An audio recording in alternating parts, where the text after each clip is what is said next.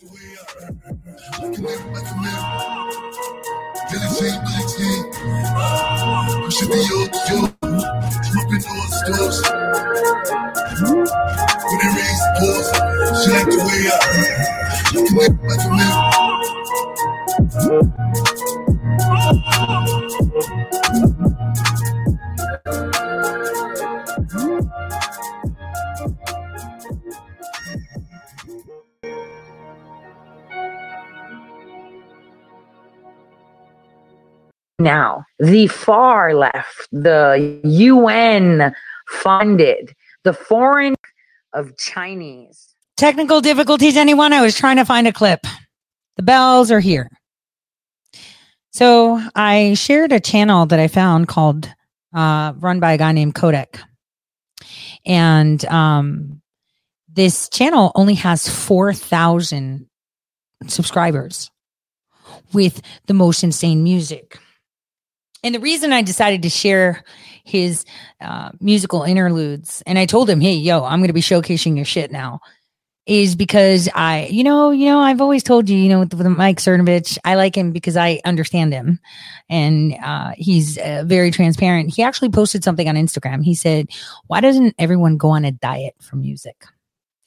In the sense of uh, listen to music with no words for 30 days, and then reintroduce those words. That's pretty good. That was pretty good. So, um, I'm going to play a few of his pieces today, which are pretty awesome. Uh, Where do we start today? We're going to talk about two different things. I think it's important that we do, but uh, the one thing we should um, listen to is the uh, NRA conference uh, that is happening. Kind of like I said, it was such a freaking coincidence that President Trump was speaking at the NRA conference in Texas. And um, you know, the shooting happened. I'm not saying the shooting didn't happen. I'm not saying it did happen. What I'm saying is, regardless if you believe it happened or not, if they're dead people or not, whatever you may subscribe to, the bottom line is the narrative is that all these children were murdered, sacrificed. And someone has to ask themselves, why was this allowed to happen? This is the sick state of our nation right now. Take a listen to what the NRA had to say about it. It's pretty interesting. NRA members know that to be true. There are absolutely certain things we can and must do. Where we part ways with the president and many in his party is on the policy question and what we can and should do to prevent the hate filled, vile monsters who walk among us from committing their evil. Restricting the fundamental human right of law abiding Americans to defend themselves is not the answer. It never has been. Each year, over 1 million law abiding men and women use a firearm to save their own lives and the lives of their loved ones. That is over 1 million innocent Americans every year who owe their lives and the lives of their loved ones to their Second Amendment rights. Taking away their right to self defense is not the answer. But there are certain common sense things we can and we must do. We need to protect our schools because our children deserve at least, and in fact, more protection than our banks, stadiums, and government buildings. They are our most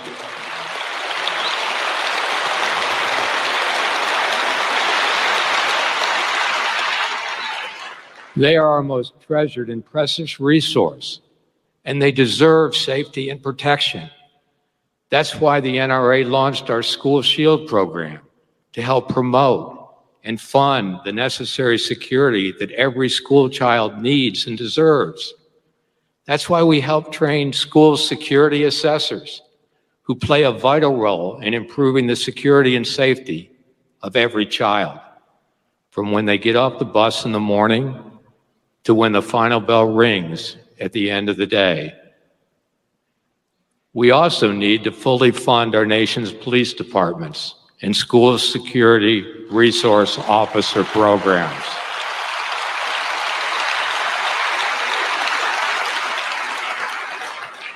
So that every school has a comprehensive security program tailored specifically to that school to meet its security needs. And that's why we, as NRA members, work so hard to support and train our men and women in law enforcement and the security profession. We also need to fully fund and fix our nation's broken mental health system. We need to put violent felons in prison where they belong. And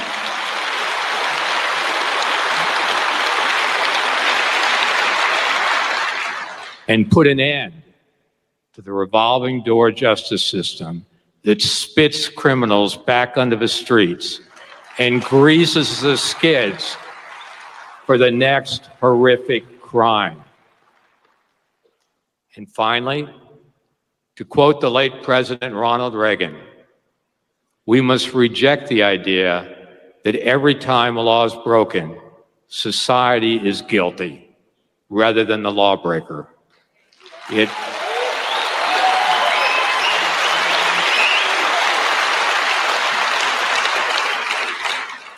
It's time to restore the American precept that each individual is accountable for his actions. And that's why we, the NRA, will never ever stop fighting for the right of the innocent and the law abiding to defend themselves against the evil criminal element that plagues our society. Because we know there can be no freedom, no security, no safety without the right of the law abiding to bear arms for self defense.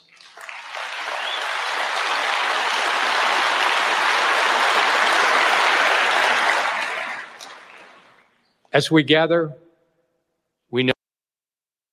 put an end to the revolving door justice system that spits criminals back onto the streets and greases the skids for the next horrific crime. And finally, to quote the late President Ronald Reagan, we must reject the idea that every time a law is broken, society is guilty rather than the lawbreaker. It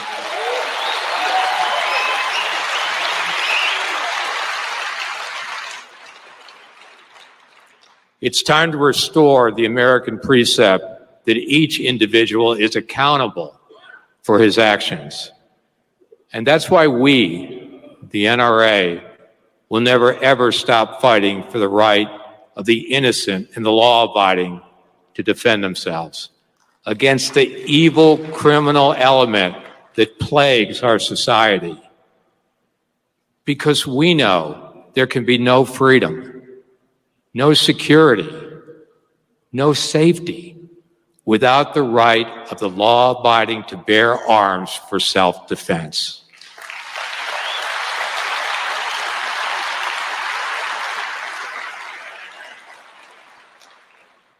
As we gather, we know the eyes of the nation, the eyes of history are upon us. And that's a good thing because every American deserves to know the truth about who we are and what we believe. So please help me out here. Let's give America a real clear view. How about any firefighters, paramedics, or first responders?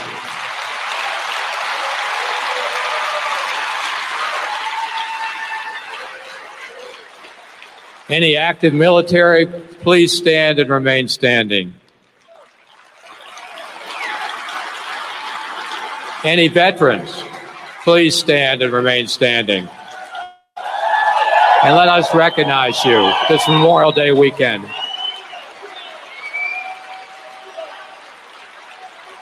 Anyone who works in healthcare in any way, doctors, nurses, any teachers.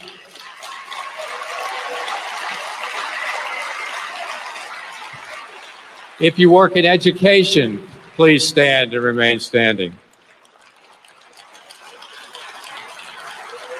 If you work in manufacturing, construction, please stand up. And if you work in any trade, maybe a truck driver, a plumber, or an electrician. And and how about stay-at-home moms who work harder than most people ever give them credit for? If you own your own business, stand up.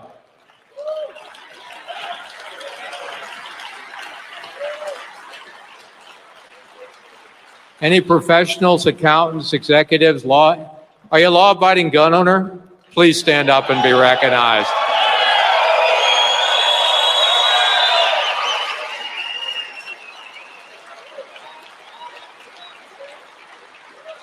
We here today, and millions more like us, are patriotic Americans, the heart and soul of this country. We love our nation. We love our children, grandchildren, friends, and family. And that's why we will always value, cherish, and protect our fundamental human right to defend ourselves, our communities, and our loved ones with our Second Amendment right to bear arms. Thank you. And God bless all of you. Well, that was pretty incredible, wasn't it? He did a fantastic job. And, uh, you know, I put an article today, just so you guys know, I had a ton of meetings with a ton of people within um, our online uh, communities. And literally, I've never sat so long. Like I have been prepping my dinner for the past three hours. I haven't even put it in. So I'm just going to eat after the show and stay up late.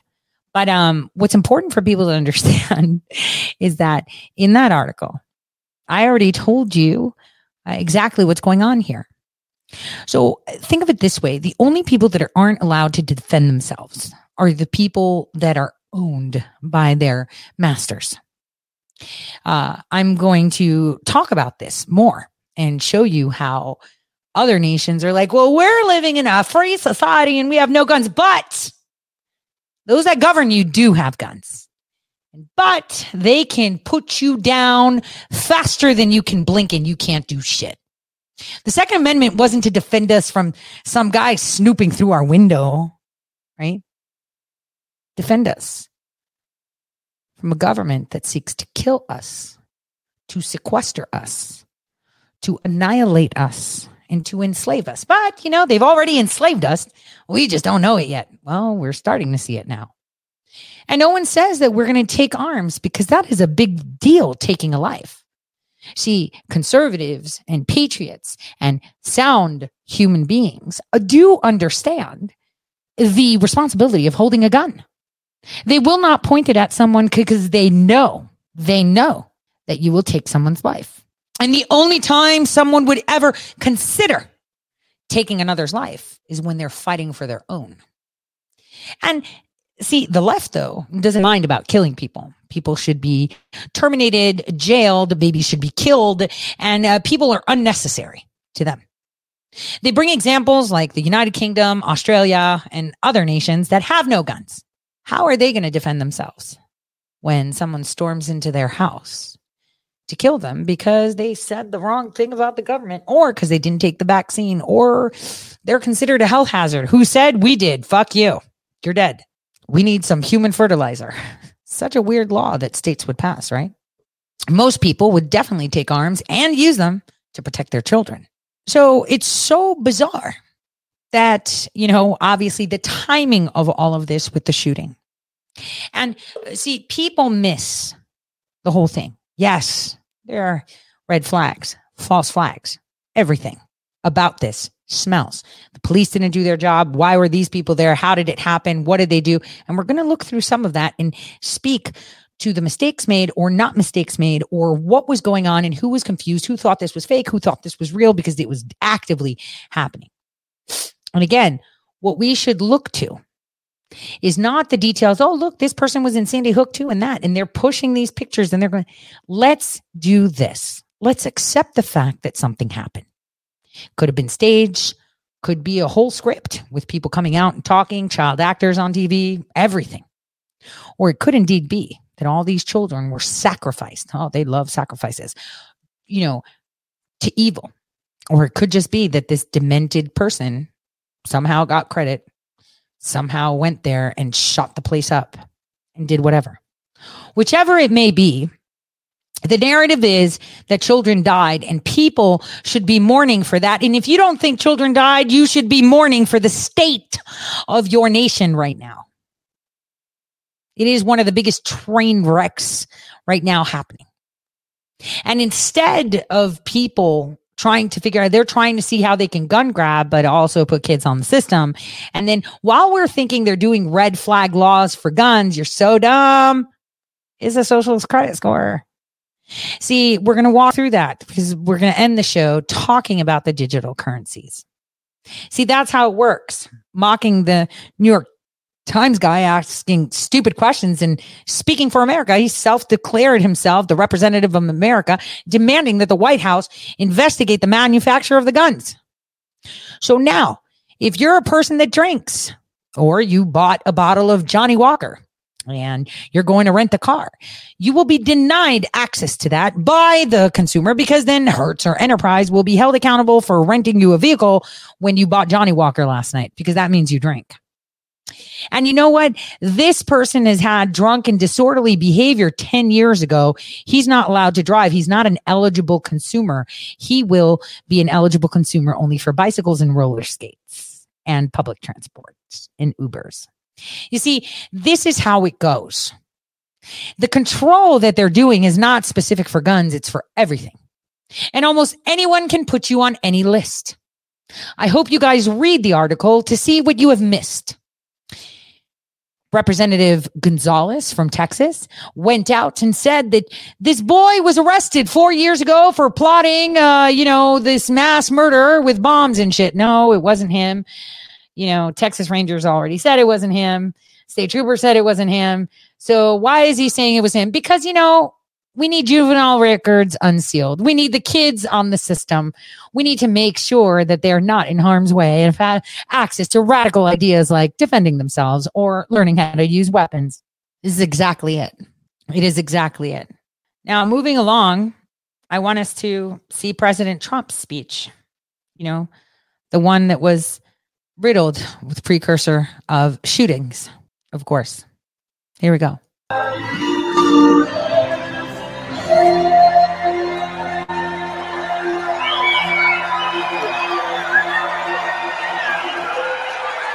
Thank you very much. Thank you, everybody. Thank you.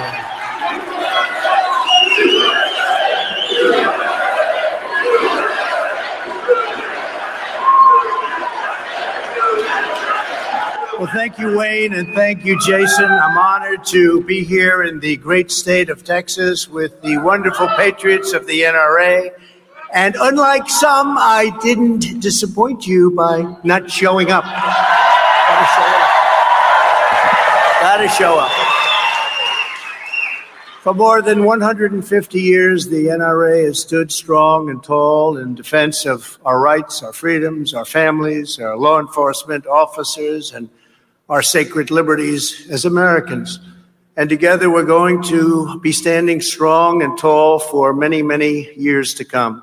And I really do appreciate this incredible turnout. I want to express my tremendous gratitude to each and every one of the proud citizens here today. You are the backbone of our movement and you are the backbone of our country. You know that.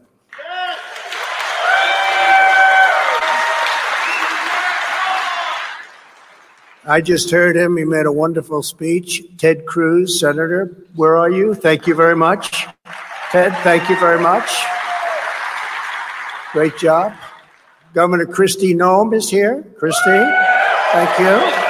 Kristi, doing a fantastic job. In North Carolina, there's a hot politician. He's a hot politician. Lieutenant Governor Mark Robinson. I don't know where you are, Mark. I don't know where Mark is, but he is fantastic. We just had a very good day, as you know, in North Carolina. As we gather this week, citizens across this state and across this nation are filled with grief in the wake of the heinous massacre of Robb Elementary School in Uvalde. You know all about that and what a horrible, horrible thing it was to see it, to watch it, to hear about it. The terrible murder of 19 innocent children and two adult teachers, with many badly injured, was a savage and barbaric atrocity that shocks the conscience of every single American. So horrible. I want to ask for a brief moment of silence as I read the names of these beautiful people, all young, wonderful lives ahead of them. They're brave teachers whose lives were destroyed by an out of control lunatic. So we'll start. In 2021, I told you when you hear the bells, hell's bells, it begins. This is the start of what I said was coming. And obviously, since we're here, nothing can stop what's coming. Alexandria Rubio. Alithia Ramirez. Amerie Garza, Annabell Guadalupe Rodriguez, Eliahna Cruz Torres, Ellie Garcia, Jacklyn Cazares, Jailah Nicole Silguero, Jayce Luevanos, Jose Flores, Layla Salazar, Makenna Lee Elrod, Maite Rodriguez. Miranda Mathis, Nevaeh Bravo, Rojelio Torres, Tess Marie Mata, Uziyah Garcia, Javier Lopez, two great and beautiful, brilliant teachers, Eva Mireles, Irma Garcia.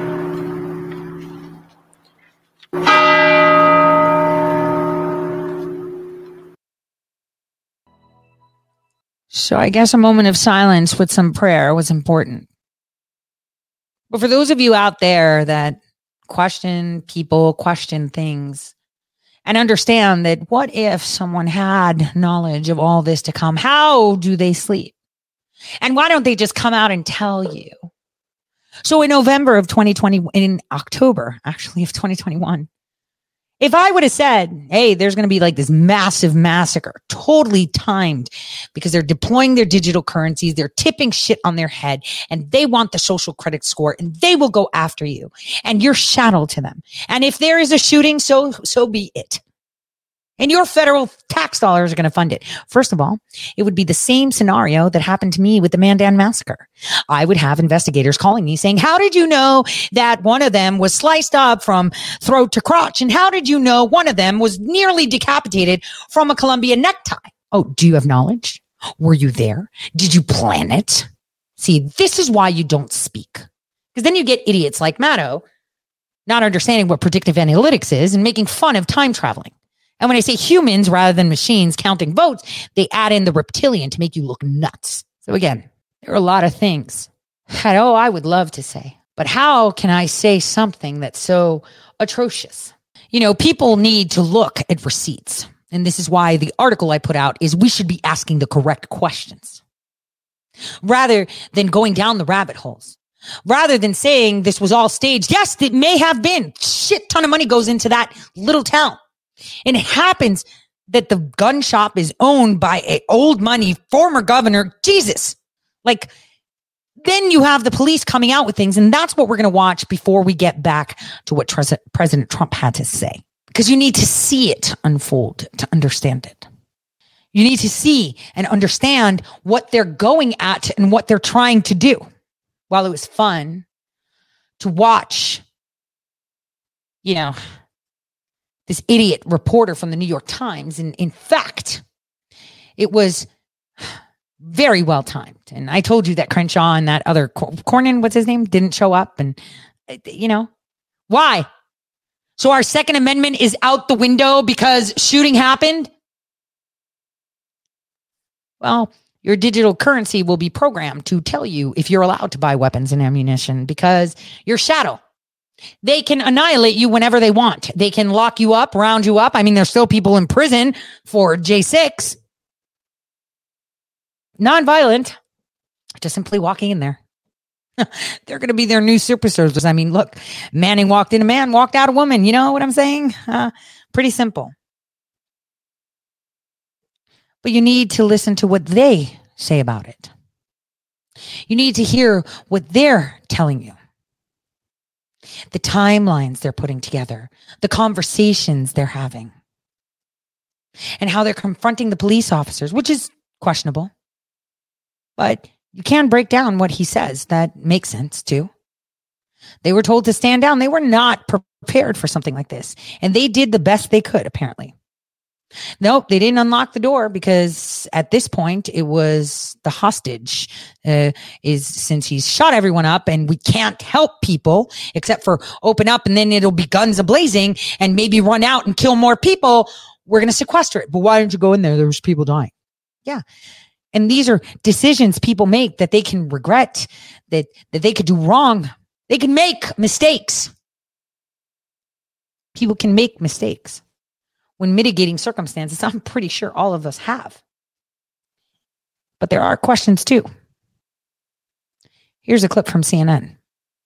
Try and break through that, that door, door you say was locked. What efforts were the officers making to try and break through either that door or another door to get inside that classroom? None at that time.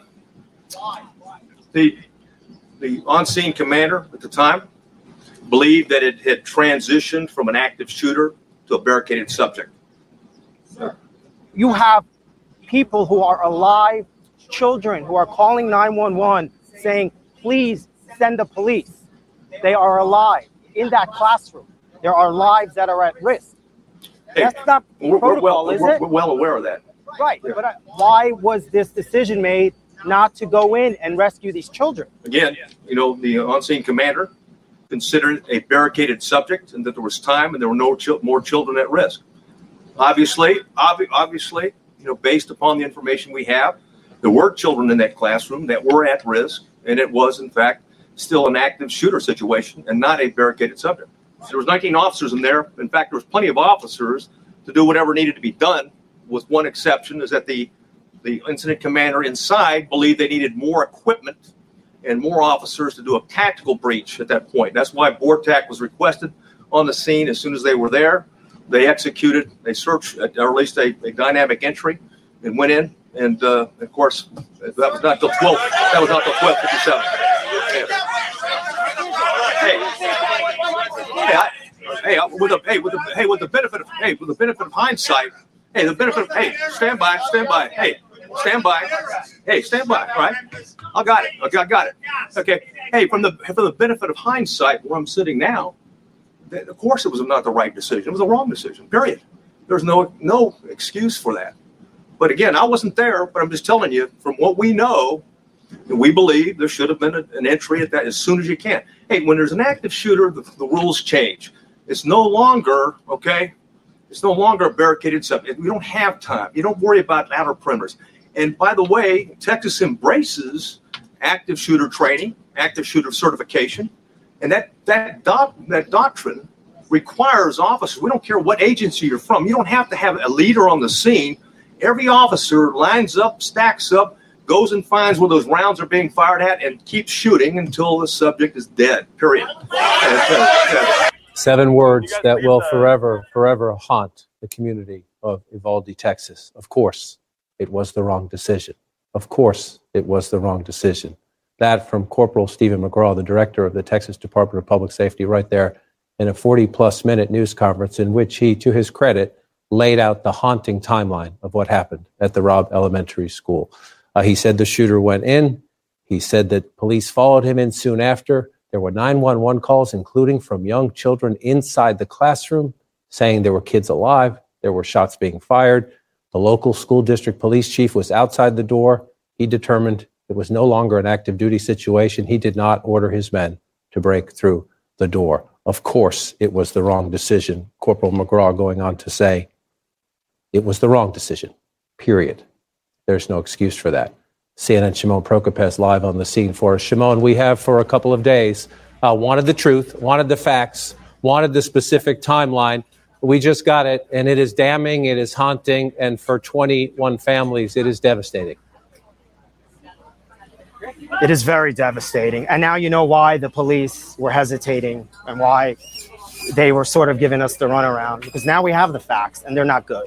Uh, they're not good for the police here. They're not good for anyone, law enforcement. Uh, the decision to not go inside that classroom was a deadly decision.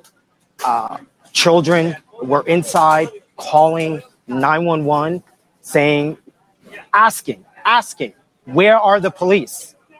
and they were not there. They were outside in the hallway um, or somewhere in the building, but they were not in there. That's what uh, the uh, director here of the DPS. And you know what? Credit to him. He finally came to the podium and he finally took some questions and he admitted that this was a screw up, uh, that they should have gone in. That's why I was asking John, who was in charge of this? Who was in charge of this operation? And he told us it was the chief of police uh, of the uh, school police here. It's a very small police department. You're talking about four police officers, a detective, uh, a chief of police, and a security guard. So now we have to start asking questions about the training, uh, security. Why wasn't the resource officer here? He should have been here, uh, according uh, to the director here. So a lot of mistakes, a lot of grave mistakes. A door was left open the gunman was able to go inside that door. He was able to get inside the school. And of course, everyone's going to say, what if? And for the parents, that is probably something that is on the on their minds now every second of the day as they learn mm. this information. Presumably at the same time, we, the media, the public, was learning of this terrible, terrible mistake, John. I, I want to walk through, and I apologize to any family members watching. I apologize to any parents watching. Uh, I have a 10 year old, that's my youngest. These pictures every day um, just kick me back.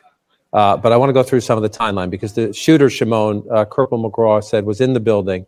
1203, uh, a one minute and 23 second phone call from room 112 talking about it. At 1210, called back. There are nine dead. Uh, eight or nine at 1216 a callback there are eight or nine still alive. Right there if you stopped right there if there was communication on the scene from the 911 to the officers on the scene even if the commander believed the chief believed it had transitioned away from an active shooter situation corporal McCraw laid it out plainly and clearly. That would trigger going back into the active shooter right there. Once you hear eight or nine still alive it is the obligation is the protocol to line up in a stack and to storm that door it did not happen then at 1221 during a 911 call, they heard three more shots. At 1236, another phone call. At 1247, another phone call. Please send the police now. And on that call, someone saying they could hear the police next door. So you have a horrific, deadly judgment error by the chief of police, but there are also questions about what about the real time communication between the phone center, the 911 calls, and the police on the scene? Uh, why was not that galactically bad judgment call reversed by the real time evidence they were getting that there were still shots being fired. There were children dead in that room, but there were still children alive. We don't know, John. We don't know why. If they had the capability to do that, they should. This is not uncommon uh, in police departments all across the country. They're getting real time information in a situation where people are hiding from a gunman. That is critical information to law enforcement, in part because law enforcement, when they go into a school, when they go into a building, they know where to find people. They know that people are alive. That is critical information that clearly uh, was not relayed to the officers on the scene. Uh, and what this chief of police based this decision on, that it would be better to wait, that perhaps that people may have been already either dead. Clearly, that was not the case because there were 911 calls being made by people inside saying, send the police. Where are the police? So that chief of police is not here, so we couldn't ask him. Uh, you could see that the, the way things work here in Texas, my understanding is the DPS kind of runs the show on these things. Uh, you could see that's why I wanted to talk to the FBI uh, because I want to know their feelings on this and what are they uh, going to do about this. They study these kinds of scenarios, and this is going to be a case study uh, for law enforcement all across the country, uh, and they will all agree that this was a terrible decision by the chief of police not to go in. So now the question is, what happens next? Will there be accountability? Will someone be uh, investigated for this? And obviously, how do you prevent this from happening again? And the decision of this chief is just unexplainable. And as you go through that, it, um, it is obviously the chief is the commanding officer in there, and that has to take precedence in a situation like this. But one of the things Corporal McCraw went through uh, is that he was talking about there were officers outside who parents were obviously pleading with those officers. We've seen the video. We've talked to the parents. If you won't go in, give me your vest. Let me go in. Uh, parents were pleading. But the chief said there were 19 officers in the building. And again, words that will haunt the community and especially those 21 families. Plenty to do what needed to be done. In other words, 19 officers inside, plenty to stack and go through that door if necessary. What I don't understand, and I don't think was answered, please tell me if I'm wrong about this, is if there were 19 officers in the school and there were still shots being fired, how did they not hear it? How did they not know that what, let's assume they initially believed it had transitioned from an active shooter situation to a shooter barricaded in a room, and it was not the quote unquote vital emergency to storm? How did they not hear that? 19 officers in a school a shooter firing an AR 15 style rifle. How did you not hear that? That's a great question, John, and I'm sure they heard it. You know, yesterday uh, the lieutenant here told us that they were taking cover. The officers were taking cover. Uh, you have children, people alive inside a room where there is gunshots. Officers are trained to go towards the gunfire, and if that means you have to take a bullet for someone, that is your job. And I think DPS here, the head, the colonel here, spoke about that. He said that is our job, right? We protect and serve. And that did not happen here, clearly. Well, that didn't happen. Well, defund the police as well. Let's just throw that into the mix too. But here's where you're going to hear something quite chilling. Brace yourself. To the family of 11 year old Mia Rio, who was wounded in the fourth grade classroom. Mia wants the world to know what she saw, what she lived through. But Mia is so scared of men right now because of what happened that she only feels comfortable speaking with women. She also did not want to go on camera. She did agree to speak with my partner, CNN producer Nora Neus. Nora, you were in with Mia and her mother. I want to make clear her mother was there the whole time. What did she tell you? So 11 year old Mia Cerrillo was in that fourth grade classroom that we've heard so much about with Miss Garcia and Miss Mireles. She said they were watching Lilo and Stitch because it was the end of the school year. They'd finished their lessons. And she said one of her teachers got an email that there was a shooter in the building and went to the door and he was right there. And they made eye contact. The shooter made eye contact with the teacher. With the teacher. And then he shot out the window in the door. Um, and then Mia says it just happened also fast. He backed the teacher into the classroom. Um, and he made eye contact with the teacher again, looked her right in the eye, and said, Good night. And then shot her and killed her. He said good night before he, he shot her. Good night. And then it happened pretty fast after that as well. He started open firing in the classroom. He hit the other teacher, a lot of Mia's friends. Um, at that point, Mia was hit by uh, fragments of the of the bullets. You could even see them yesterday. I mean, on her back, on her shoulders, the back of her head. The shooter then, she says, went into the adjoining classroom. Yeah, so he went through this this door to the adjoining classroom, and at that point, Mia could hear screams. Um, she heard a lot more gunfire, um, and then she said she heard music. Um, she thinks it was a gunman that, that put it on. Um, he started blasting sad music, and I asked her like, "What was that? Like, what kind of music? What What do you mean by that?" And she said, "She just said it, it sounded like I want people to die music." Ugh. She said she heard music. She said it sounded like I want people to die music. What did Mia do then? So she had a friend next to her um, that she was pretty sure was already dead and was laying on the ground bleeding out. Um, and she put her hands in her friend's blood um, and then smeared it, she said, all over her body. Um, she wanted to seem like, she wanted to look like she was dead. She was scared that the gunman was going, to come back through that adjoining door back into the classroom. Um, and she wanted to be able to play dead. She also told you that she called 911. Yeah, so after she smeared the, bre- the blood all over her body, she and a friend went and were able to take the phone off of one of the teachers who had already been killed. And they called 911 and they were actually able to make contact with the dispatcher. And they talked to a dispatcher for a little while and, and told them what was going on inside. And Mia kept saying, telling me that she kept saying, uh, We're in trouble, we're in trouble. Like, please come, please come, we're in trouble. One of the interesting things you told me is that Mia said to you that she felt like it all lasted for three hours. Yeah, she was like, "Oh yeah, I was in there for three hours," and her mom said, "Well, sweetheart, I think it was closer to one hour, but I'm sure it felt that way." And what did Mia think the police were doing during this time? She said she thought the police just hadn't gotten there yet, that somehow they just weren't there yet. And she said, you know, she'd been pretty stoic up until this point in the interview. Um, and this was actually when she started getting emotional and started crying. She said, I heard the grown ups later say the police were outside and that they weren't coming in. And she got emotional talking to me about this and said, you know, I, why weren't why didn't they come in why didn't they save us why why the police were outside like just she just like couldn't it was clear in her 11 old brain i mean in my brain why they wouldn't come in and help and, and save her So again, you you spent some time with her and her mother. She's obviously just been through the worst thing, hopefully, that she'll ever go through in her entire life. You know, how did she seem to you? How did she look to you? honestly not great um, she seems completely traumatized um, physically she's mostly okay she has these bullet fragments all over the back of her shoulders and her back and, and the back of her head um, she said overnight a lot of her hair fell out um, in just kind of big clumps from where the bullet fragments had hit. So she's bummed about that. Um, but just just i mean completely traumatized. Um, and her parents are trying to uh, get her some kind of therapy help.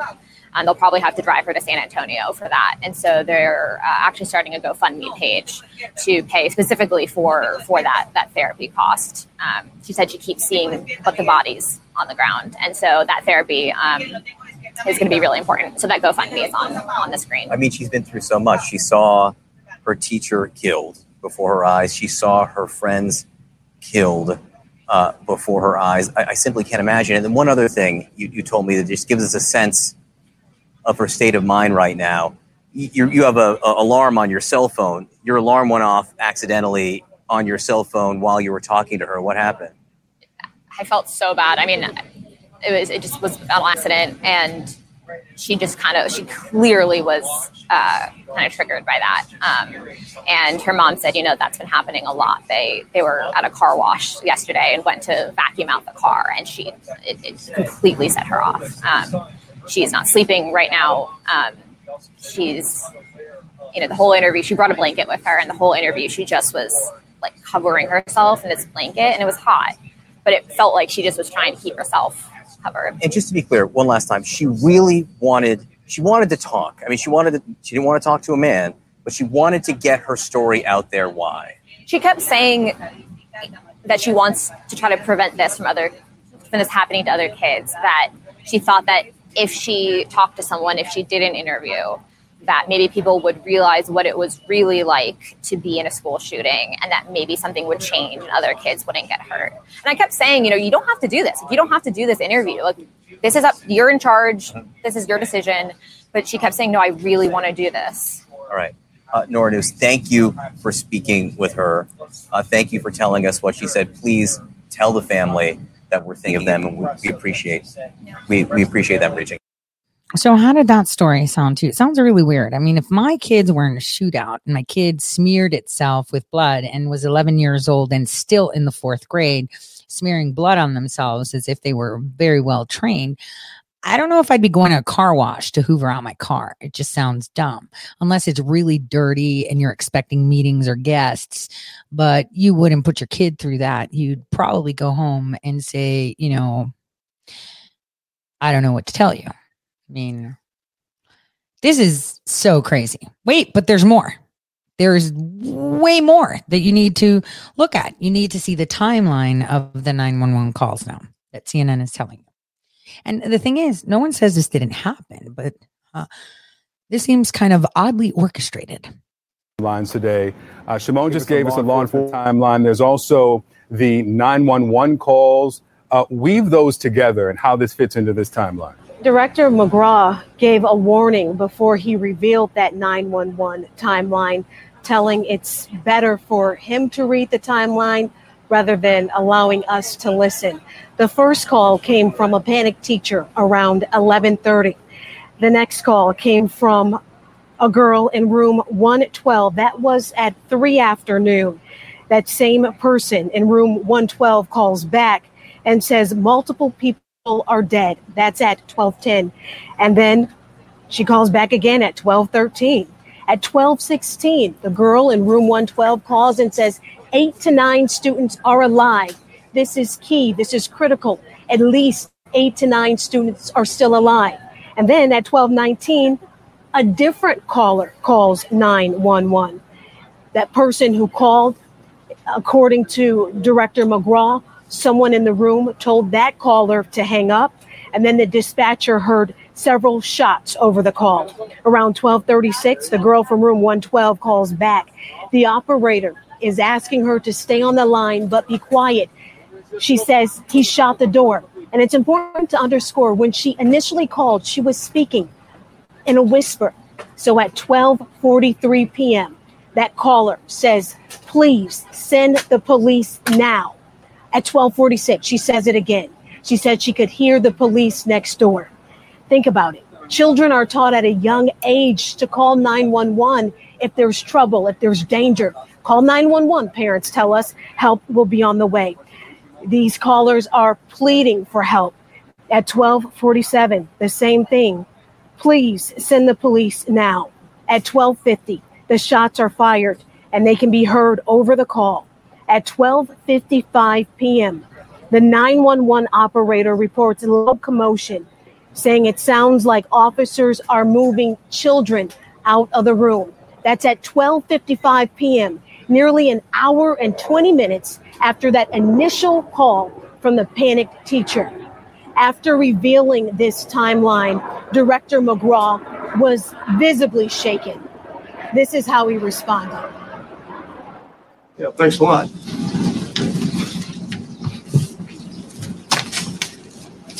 You know, forget how I'm doing. What about the parents of those children? And forget about me. What about me or, or officers and stuff like that? We take an oath, to uphold the law and protect people. And anytime something tragic like that, we, we want to know why it happened and if we can do better next time as a bottom line. Those students pleading for help as they dealt with that haunting ordeal. Allison. Um, tell us about the digital footprint, Asia. So we are getting a look at his digital footprint. Investigators, well, Director McCraw, I want to go back to him, said that he asked his sister to help him back in 2021. And we're going to show you this timeline on the screen as we go through it. And Director McCraw says his sister refused. Then in February 28th of this year, there was a group chat which discussed this 18 year old being a shooter on Instagram. That's not where it ended. Let's flip the page and show you the next graphic where there's another group chat where in March he discussed buying a gun in that Instagram group chat. Two days later, he was asked if he was buying a gun, and he replied, just bought something RN. On March 14th, he posted 10 more days on Instagram. A user replied, Are you going to shoot up the school or something? His response, No. Stop asking dumb questions. You'll see. So, chilling details. We've been asking for the timeline. My colleague Shimon has been pressing for questions. Finally, we got some of those answers. And now these answers are most likely weighing heavy on parents who are now left with more questions. At what point could their child have been saved? All right. So we'll get into that dispelling of the rumors, but it's important that, um, you know, we see how they respond to these things, right?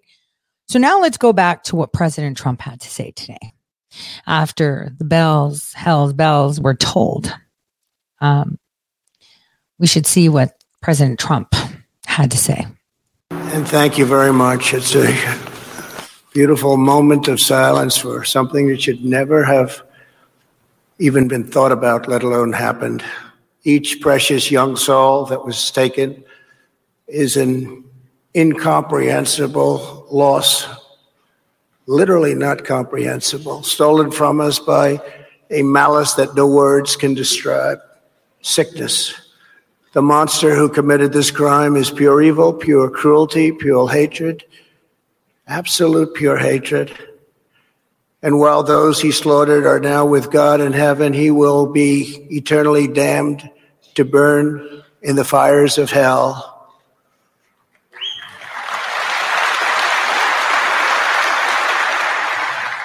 As we mourn for so many beautiful victims, I know that everyone here joins me in praying for the families who are suddenly missing the brightest light in their lives. We see their agony. We ask God to ease their suffering and to heal their pain. And together we grieve side by side as one great American family.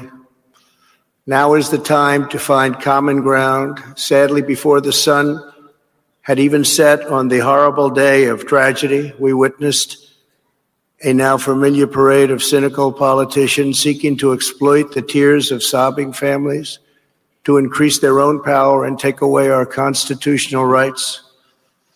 Every time a disturbed or demented person commits such a hideous crime, there's always a grotesque effort by some in our society to use the suffering of others to advance their own extreme political agenda. Even more repulsive is their rush to shift blame away from the villains who commit acts of mass violence and to place that blame onto the shoulders of millions of peaceful, law abiding citizens who belong to organizations such as our wonderful NRA. When Joe Biden blamed the gun lobby he was talking about Americans like you. And along with countless other Democrats this week, he was shamefully suggesting that Republicans are somehow okay with letting school shootings happen. They're not okay with it. This rhetoric is highly divisive and dangerous, and most importantly, it's wrong. It has no place in our politics. As always, in the wake of these tragedies, the various gun control policies being pushed by the left would have done nothing to prevent the horror that took place. Absolutely nothing. Unfortunately, ever since Columbine, we've been afflicted by a contagion of school shootings carried out by deeply evil, violent, and mentally disturbed young men. While we don't yet know enough about this week's killing, we know there are many things we must do we need to drastically change our approach to mental health. There are always so many warning signs. Almost all of these disfigured minds share the same profile. When people see something, whether on social media or in school, they need to say something. Teachers, parents, school officials, and community members need to be recognizing and addressing these alarm bells promptly and very, very aggressively. and our school discipline systems instead of making excuses and continually turning a blind eye need to confront bad behavior head on and quickly.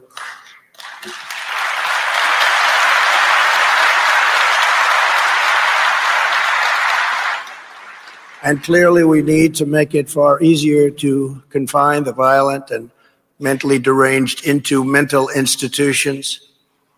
We have also, very importantly, got to deal with the problem of broken families because no law can cure the effects of a broken home. There is no substitute for a strong mom and a great dad.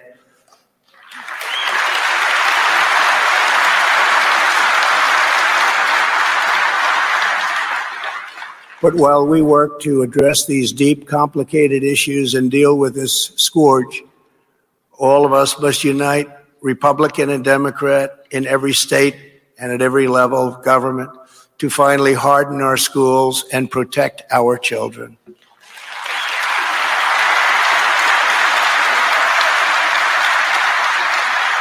What we need now is a top to bottom security overhaul at schools all across our country. Every building should have a single point of entry.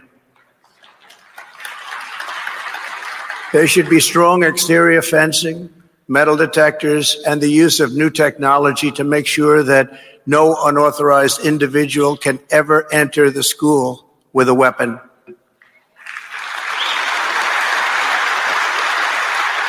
No one should ever be able to get anywhere near a classroom until they have been checked, scanned, screened, and fully approved. So important. In addition, classroom doors should be hardened to make them lockable from the inside and closed to intruders from the outside. And above all, from this day forward, every school in America should have a police officer or an armed resource officer on duty at all times.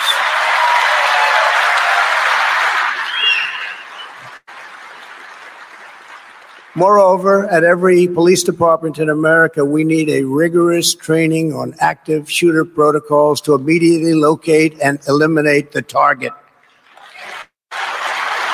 Took too long. And we need to expand funding, recruiting, and training for police departments nationwide. This is not a matter of money. This is a matter of will. If the United States has $40 billion to send to Ukraine, we should be able to do whatever it takes to keep our children safe at home.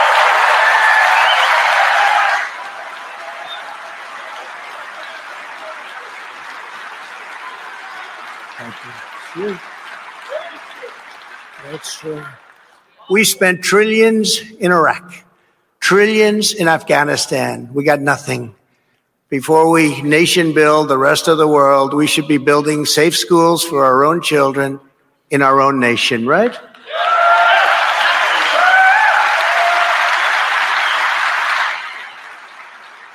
Last year alone, Biden and congressional Democrats sent $122 billion in so called COVID relief funds to K through 12 schools, even while they were keeping many of our schools totally shut down. No doubt severely worsening the mental health challenge of many youth. I mean, many of these young people really suffered very greatly they became very ill. They may have been ill to start, but they became very, very ill. Congress immediately COVID back from the states and use that money to quickly establish impenetrable security at every school all across our land.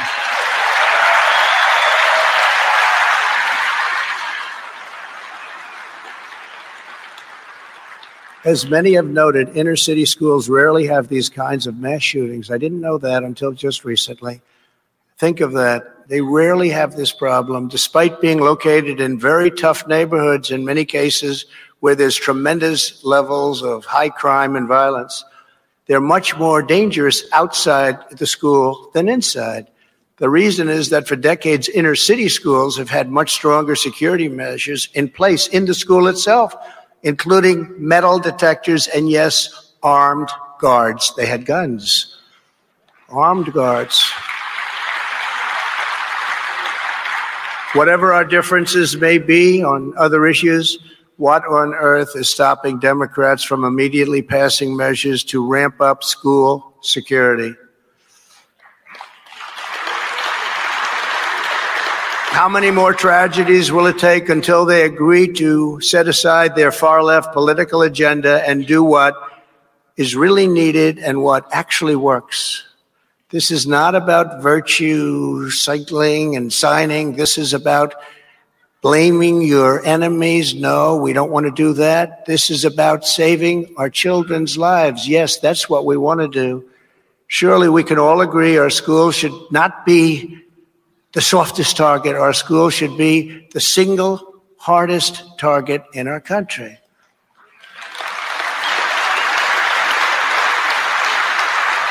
And that's why, as part of a comprehensive school safety plan, it's time to finally allow highly trained teachers to safely and discreetly concealed carry.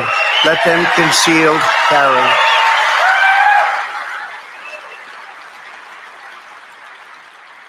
And again, they have to be able to handle it. They have to be highly trained, all of those things, but let them do that. It would be so much better and so much more effective, even from a cost standpoint. Because there is no sign more inviting to a mass killer than a sign that declares a gun free zone. Most dangerous place. I know it sounds good, and it really does. Doesn't it sound wonderful? But it's not. And statistically, it's a total disaster. Gun free zone, they look at that sign and they say, that's where I'm going. We cannot have that because if somebody goes into that building, all of those innocent people will be taken out, will be killed, will be tortured. Bad things will happen. Have to get rid of it. As the age old saying goes, the only way to stop a bad guy with a gun is a good guy with a gun. Have you ever heard that? No, you've never heard that. And in the absence of a member of law enforcement, there is no one you would rather have nearby when a crisis strikes than an armed, expertly trained member of the NRA. Yeah. Hmm.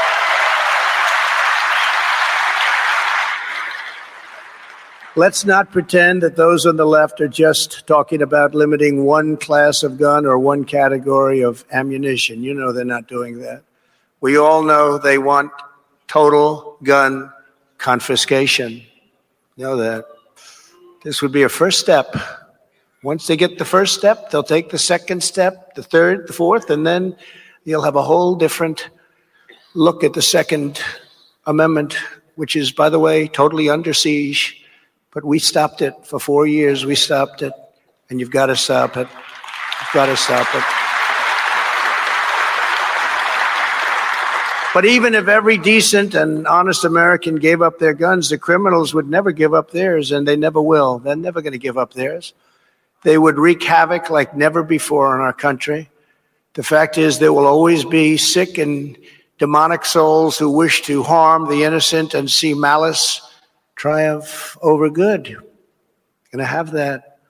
But the existence of evil in our world is not a reason to disarm law abiding citizens who know how to use their weapon and can protect a lot of people. The existence of evil is one of the very best reasons to arm law abiding citizens.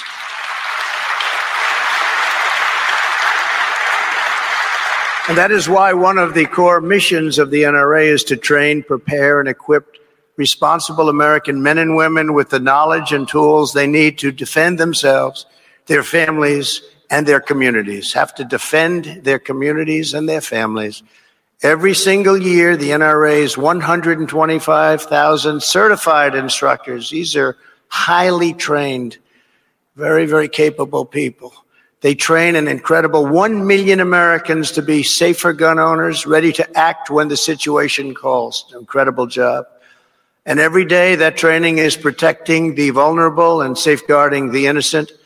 An estimated 500,000 to 2.5 million Americans each year use a firearm in self defense, the vast majority without ever even having to fire a shot. Oftentimes they know you have it and they say, no, thank you. We're not going to, we're not going to mess with her.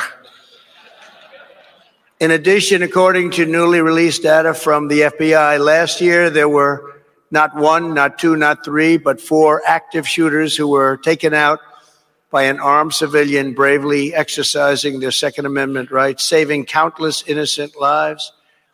That is what the Second Amendment is all about. We're honored to be joined today by a true Texas hero. The Sunday after Christmas in 2019, veteran firearms instructor Jack Wilson was attending services at the West Freeway Church of Christ outside of Fort Worth.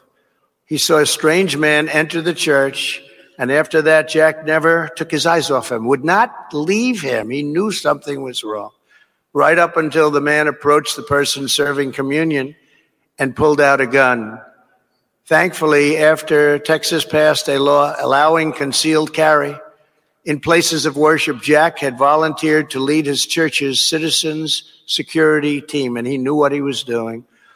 Instantly, Jack and another congregant pulled out their firearms very quickly, very professionally. The shooter gunned down Jack's team member and then turned and killed the man serving Holy Communion. Amid the chaos, Jack had only an instant to take aim. He saw his chance and took out the shooter with a single perfect shot. Incredible.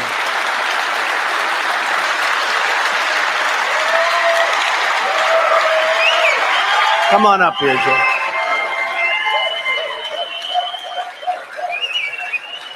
Come on up here, Jack.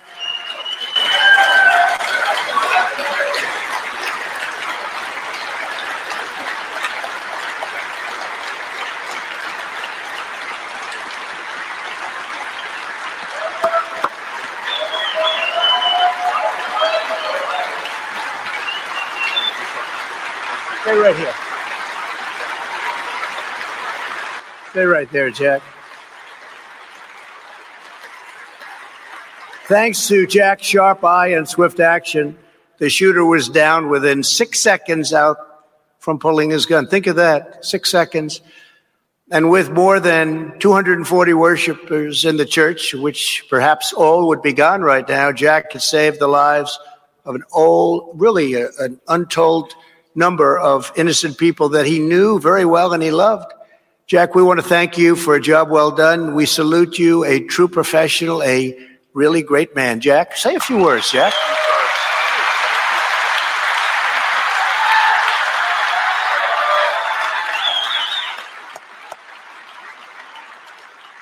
Thank each and every one of you. Again, thank you, President Trump, and you're still my president.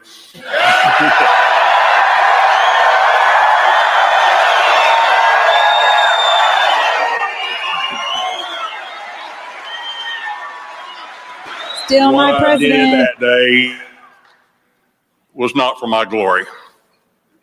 It was to save countless friends and family in that setting.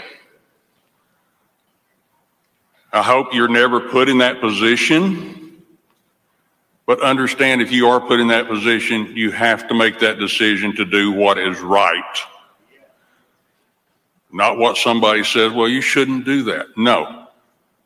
I did not kill a human being that day. I took out evil.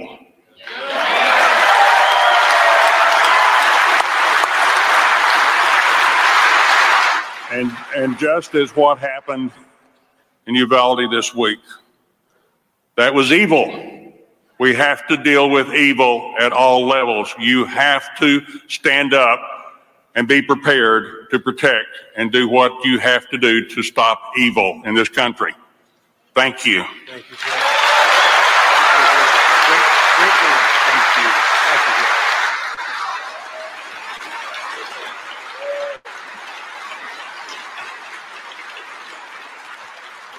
Thank you very much, Jack. And as Jack's Story reminds us defending our Second Amendment is about defending law, order, and life. We know that. As law and order conservatives, we have no higher goal than to reduce violent crime by the greatest degree possible. And there is no mystery as to what is required. Over the past two years, our nation has paid a horrifically bloody price for the Democrats' defund the police rhetoric and their weak on crime policies. We have paid a big price.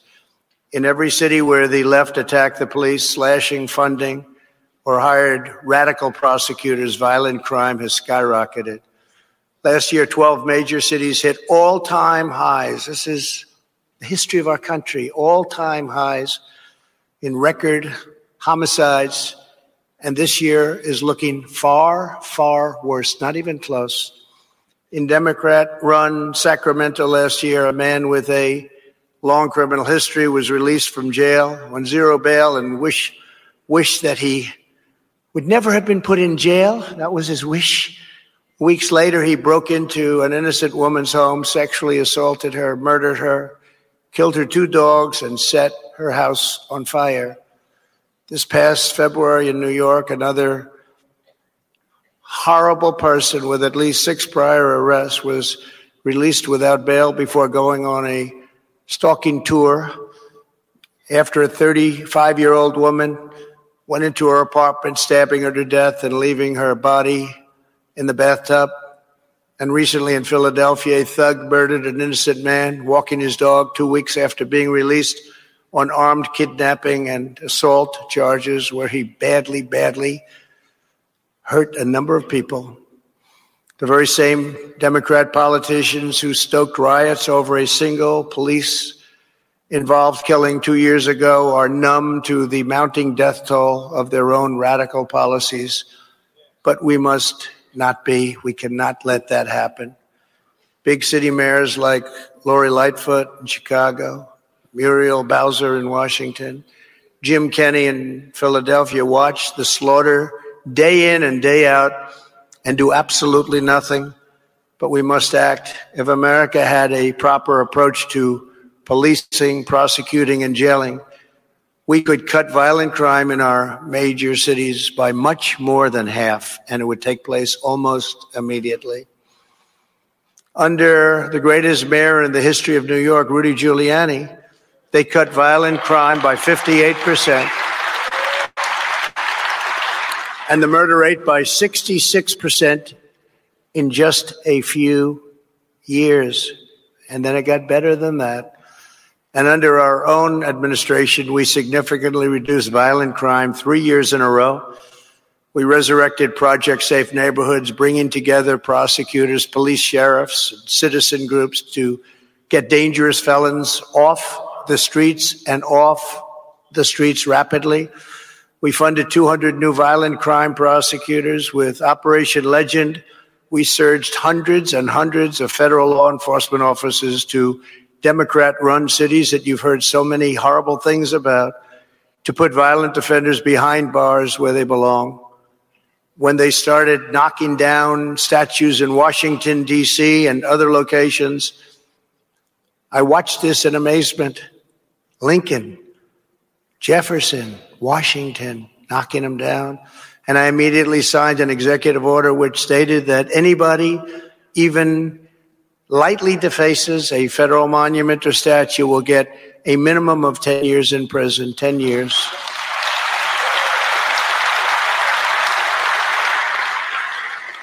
And immediately upon signing it, everything stopped. Do you ever notice that? It all stopped. There was nothing.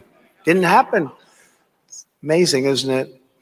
I felt I had a political and moral obligation to allow Democrat mayors and governors to run their cities and states when it came to crime and riots and even horrible violence.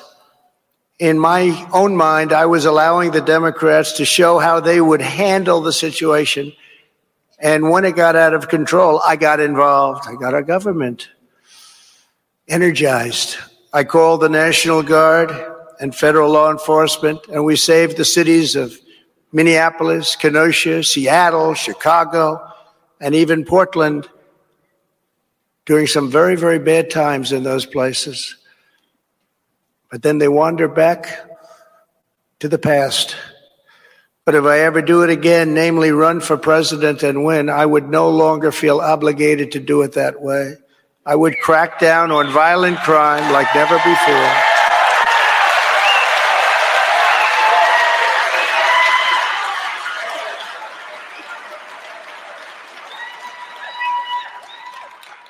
Which is the way I would have liked to have done it the first time, but in a certain way, I'm glad I didn't.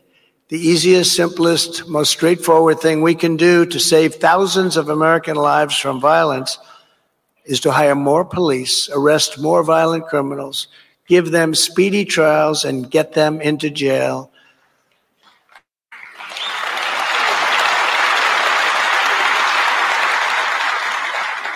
And we've now seen what the Democrats do when they're left to run the cities. So now it has to be done right. Over time, that will save tens of thousands of lives and billions and billions of dollars. Never forget the same people that are lecturing us about gun confiscation are the ones who are also taking cops off the street and letting criminals out of jail, knowing that it will get tens of thousands of Americans killed and killed rather quickly, unfortunately. You really wonder do the Democrats even care?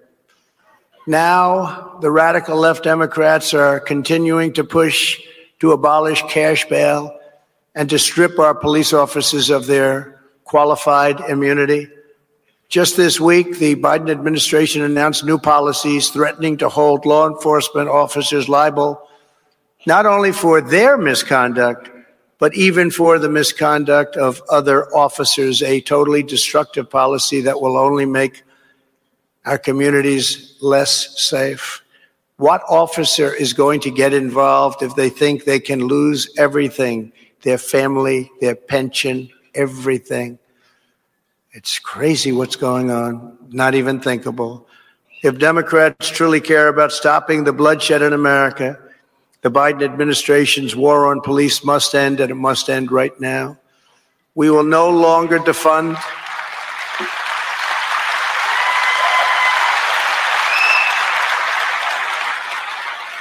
Thank you.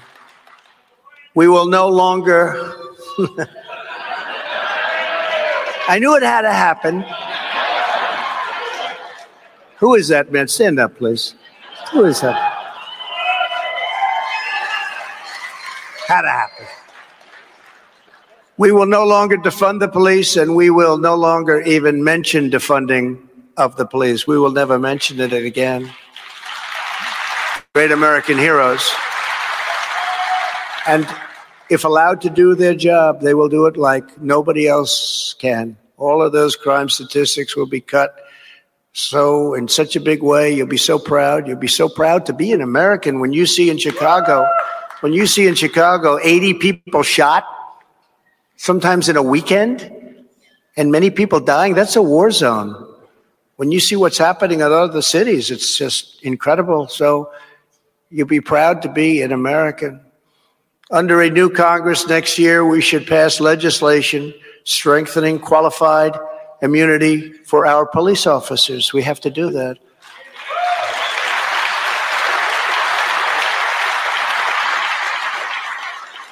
Who would ever take a job without that? Think of it. Who would ever take a job? You ruin your life, have one bad story that may be made up because a lot of the stories are made up. One bad made up story and your life is over. Our law enforcement men and women do their duty to protect us, and we must do our duty to protect them. Have to do it.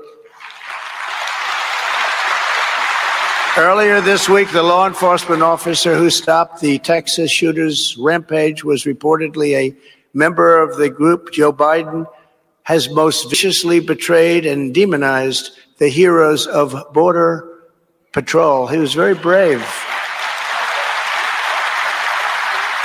Every day, our amazing Border Patrol agents and ICE officers are risking their lives to keep our community safe. And when we regain control of Congress, we must do that. Please remember that. We can stop socialism and communism at one time. Wouldn't that be nice? We will once again give these great patriots the authority, the resources, and the respect they need and dearly deserve. They need this, they have to have it, but we need it. We need it more than they do. There can be no doubt that the crime crisis is fueled in part by the Biden border crisis, numbers of people coming in at levels that nobody's ever seen before, probably that no country has ever seen before. When I left office, we handed the new administration the most secure by far border in the history of the United States. We ended catch and release. We ended asylum fraud. We struck historic agreements with Mexico. Stay in Mexico. Is that a nice sounding agreement? That is stay in Mexico. Biden immediately terminated stay in Mexico along with pipelines and every other thing. And now, congratulations, gasoline just hit in a lot of places today $9.25. We deported illegal alien gang members by the thousands, and we built nearly 500 miles of great, beautiful new border wall, the exact same specifications that the Border Patrol gave us. We got it built, and then we started building more. We're going to add another 200. We were almost finished with that. And then, uh, lo and behold, they came in with a very bad election, very bad to put it mildly. They came in with a bad election and they stopped building the border wall. And when Texas went to them and wanted to use the fencing that was already bought and paid for and sitting there waiting just to go up, would have taken three weeks to finish it. Uh, they took it away. They wouldn't give it to them. So at least you know where they're coming from. We gave them the best border ever, and they turned it into the worst border nightmare of all time. And you are paying a very high price for that right here in Texas. You're paying a very high price. We had the greatest border, the most secure border in this country, in our country's history. Under Biden, it's always America last, one globalist sellout after another. It's America last. It's even reported that the Biden administration is considering putting UN bureaucrats in charge of your Second Amendment rights.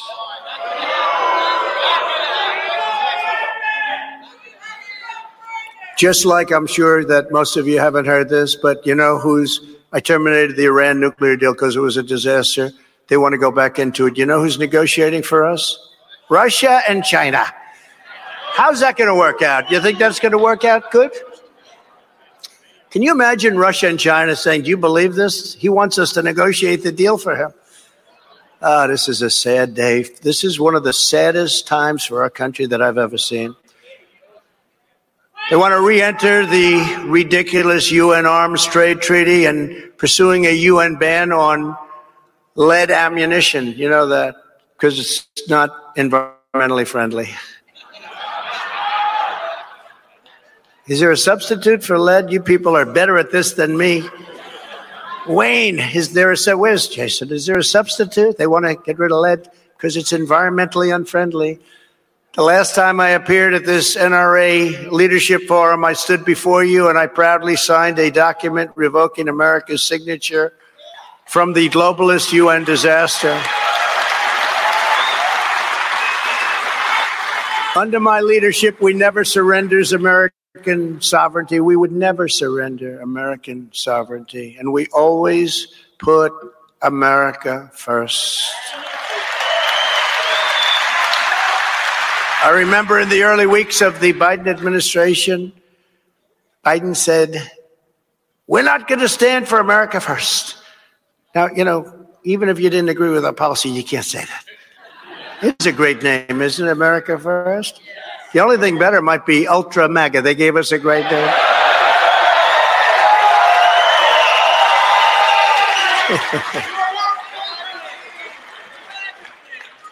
But compare that, all of the things we talk about, we see, we feel, and many of the things we don't talk about, compare that with how great America was just two years ago. Think of it. There was no inflation. The war with Russia going into Ukraine would never, ever have happened, would have never happened. I spoke to Putin about it, would have never, ever happened. He knew the consequences. He would have never done it. In fact, he didn't do it. Sleepy Eyes Chuck Todd on Meet the Fake Press. You ever hear of Meet the Fake Press or Deface the Nation, those shows? Ladies and gentlemen, it's President Donald Trump on Deface the Nation. But that really should be the name of these shows. But he was saying to Blinken, I believe, he said, uh, How come this never happened with Trump? Don't forget, Georgia was given up by Bush. Hate to say it. Georgia was given up by Bush.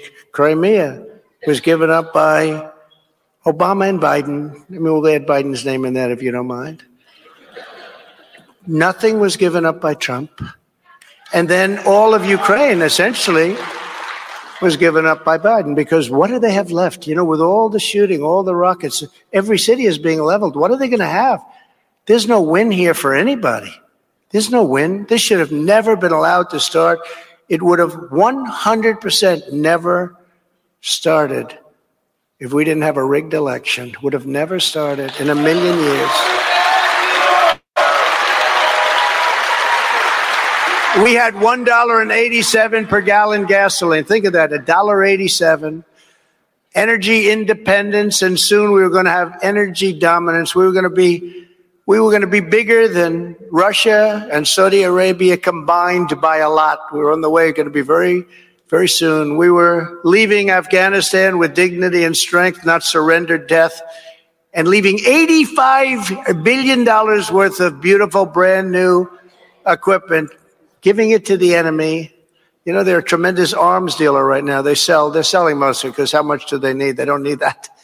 So they're selling it. They're the biggest arms dealer in many ways, I understand. On many of the charts, they are number one. Think of it $85 billion worth of brand new stuff helicopters, planes, goggles, everything. Well, it's a terrible thing. We had completely, I believe that was the lowest point in the history of our country. The way we got, I was the one that got it down to 2,000 soldiers, but we were going to keep Bagram. Bagram is this great air base that was built many years ago at a cost of billions and billions, but we weren't keeping it for Afghanistan. We're keeping it because it's one hour away from where China makes their nuclear weapons. And we left in one night. Everybody was gone. They left the lights on. Think of it. The lights were all left on. The dogs were left behind, by the way, for those people that like dogs. But we left, and they don't like dogs. You know that. They don't like dogs. They don't like them at all. But think of it, just think of it. Billions and billions of dollars it took to build it years ago. And now China is going to occupy it very shortly if they don't already. We had a completely rebuilt military with the addition of Space Force, first time in 78 years that that's happened after Air Force. The Air Force was the last, and now we have Space Force. And that's going to prove to be a very important uh, group of people, and that's exactly what it's going to be. You know, they smiled when they saw it. They came in. You saw that the young woman with the very red hair who's now working for MSDNC. You saw that, right? And she said Space Force, and she started laughing. And the military just excoriated her. There was nothing funny about it. And now everybody's admitting it was so important because Russia and China were way ahead of us in space, but they're not anymore. We had the biggest tax cuts and regulation cuts ever, the history of our country. And we had historic job numbers 164 million people, and so much more. We did so much more. Even right to try. You know what that is? You're terminally ill. We gave a person the right to try new techniques, new things, new medicines. And many, many people are now alive and well because of right to try. And They didn't have to go to Asia. They didn't have to go to Europe, all over the world, or go home if they had no money and die.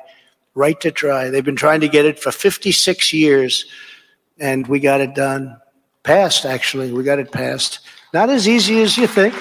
Sounds easy, but the drug companies didn't want it because they didn't want it on their record. The country didn't want it because they didn't want to get sued. Many different things. We got everybody to sign waivers, and we have it now, and uh, we're saving thousands of lives. It's incredible what's happened. And what it is doing is telling the drug companies, frankly, upfront and personal, whether or not something works, right?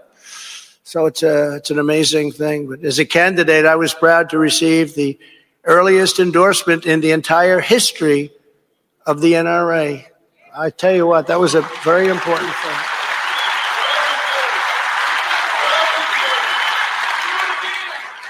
That was like getting into a great college. You say, boy, that feels good. Everybody wanted it. Don't forget, we had a total of 18 people running. And uh, your leadership, in which I very much appreciated, Wayne and everybody else, they, uh, they said, uh, we really like Trump. And that was before we were very much enmeshed in the campaign. People weren't sure how that was going to work out, but I can tell you it worked out very well for the NRA. So we appreciated, it. We appreciated the endorsement very much.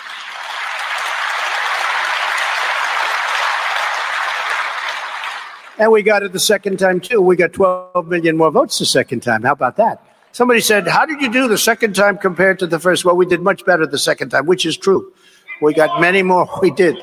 We got we got many more votes the second time than we did the first, but we got we got two of them. And uh, if we do this again, we hope we're going to get a third. Okay, that I can tell you. Thank you, thank you to the leadership. Thank you. And as your president, I was proud to be the best friend that law abiding gun owners have ever had in the White House. And we've been giving that, given that credential over four incredible years. We appointed nearly 300 federal judges to interpret the laws and the Constitution as written, including three great new Supreme Court justices.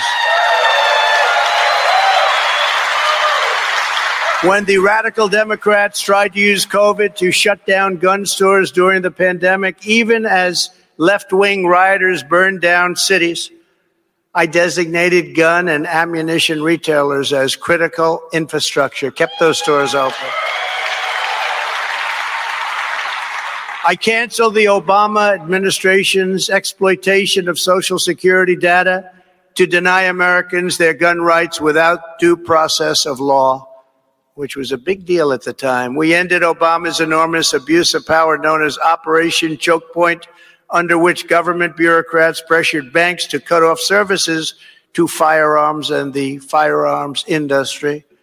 And we are optimistic that in the weeks to come, the Supreme Court will issue landmark rulings affirming that your rights to self defense does not end when you step outside of your front door.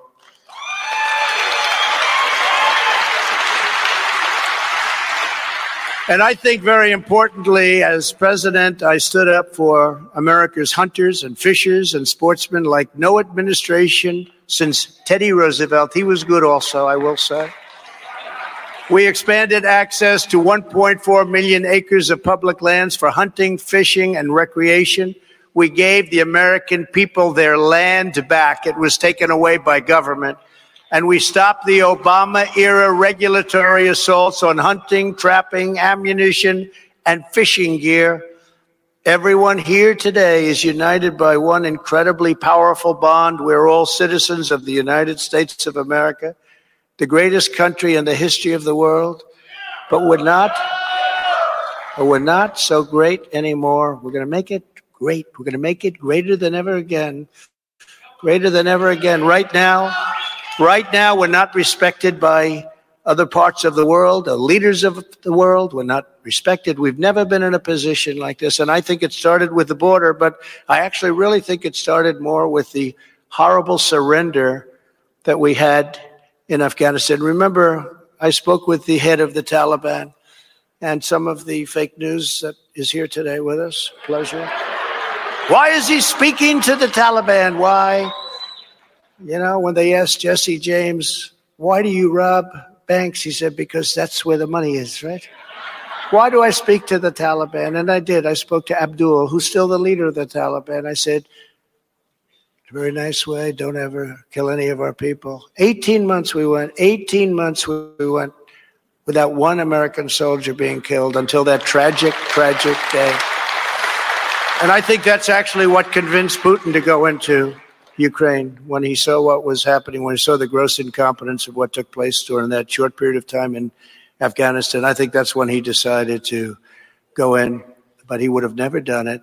It's our citizenship that protects our birthright, our freedoms that belong to every American of every race, religion, color, and creed, no matter who we are or what our background in America is, we have the right to freedom of speech we have the right to freedom of assembly, freedom of association, free and fair elections, and we have the right to very, very strong and powerful borders.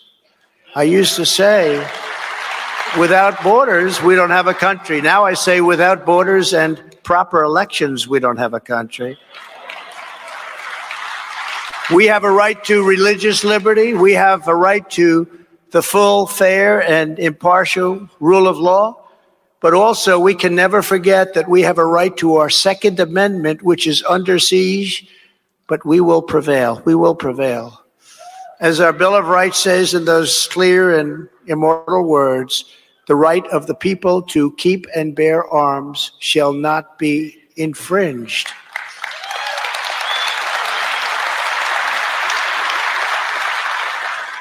In times of hardship, crisis, and turmoil, these core American freedoms have always been attacked by those who wish to turn citizens into subjects and take more power for themselves.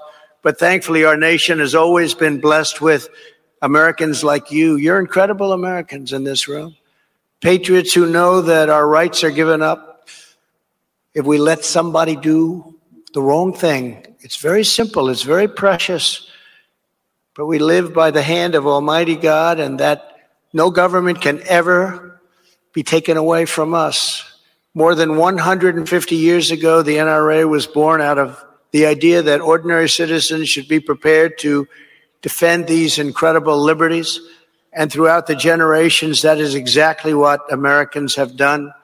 Over the decades, tens of millions of people, moms and dads, grandfathers and grandmothers, farmers and factory workers, nurses and teachers, soldiers and lawmen have been proud, CAD, and you know this, they have been so proud. I see it all the time. People show me their card. Here it is. They've been very proud card carrying members of the NRA. Sir, I have my NRA card. I say, okay, good. What else is new? got a lot of people out there. He has his Trump card. Thank you very much. You got a lot of people out there with that card. It's very important. And during that time, you have been led by a legion of American legends from great General Ambrose Burnside, who you know, to the great American hero Ulysses S. Grant, and of course, that fearless patriot, the late great American icon, Charlton Heston, great movie actor, great movie star down throughout history, time and time again, hardworking citizens like you have answered the call to save American freedom. And now together we are going to save American freedom once again. We have no choice. We're going to have to do it again because right now we don't have American freedom. We are going to preserve our heritage. We are going to defend our rights. We are going to protect our communities, protect our schools, and protect our precious children. We are going to secure our liberties for ourselves and for every future generation. In 2022, we are going to vote for tough on crime, pro Second Amendment candidates in record numbers. Get out and vote. Make sure the voting's honest, by the way. Together, we're going to take back the House, we're going to take back the Senate, and in 2024, we are going to take back that great and beautiful White House that we love and cherish so much.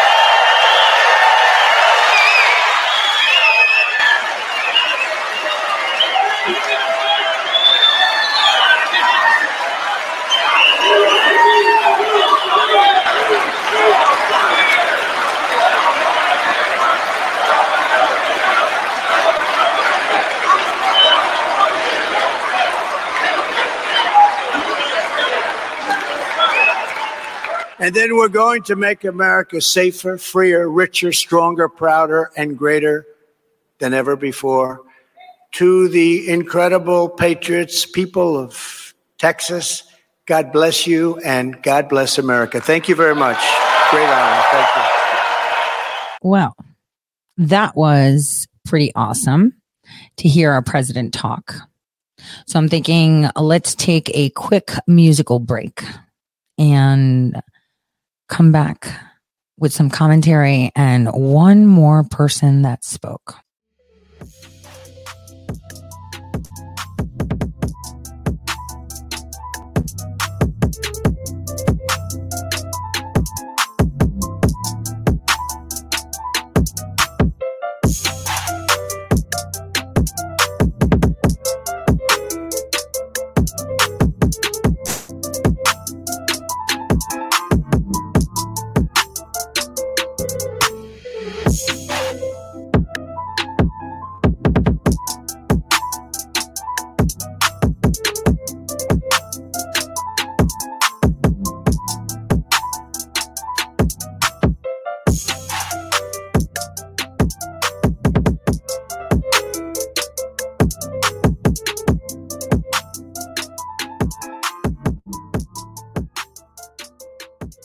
Is that intermission? So this codec, I really don't know how he only had 387 listens on that. This guy should be extremely popular with the amazing melodies and frequencies and making them more, you know, could you imagine just driving to a destination, just jamming to that in your car? I mean, seriously. Frequencies. Ah, music. Oh my gosh. Thank you for the rants. I just got on the chat to see if you guys uh, liked it. It was really good. Right. And there's a lot of people that remix things and put a lot of too much techno, but this guy is brilliant.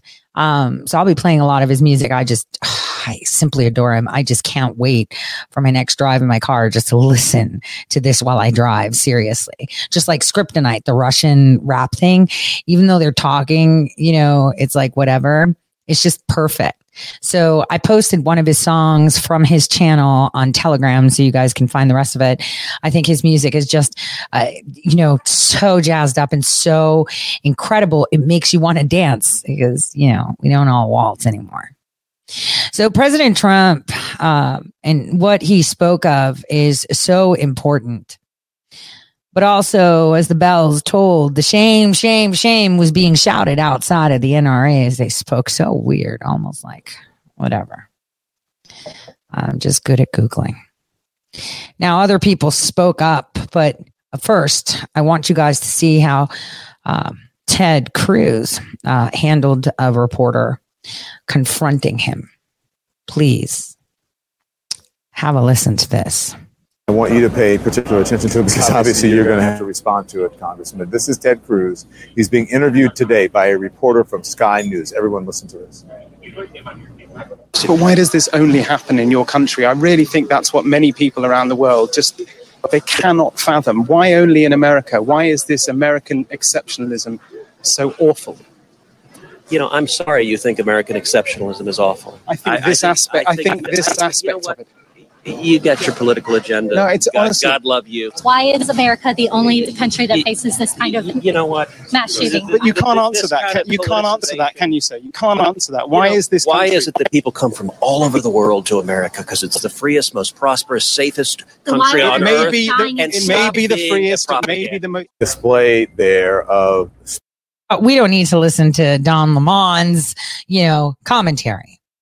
But his clapback should have been because we're the only country that allows their citizens to arm themselves.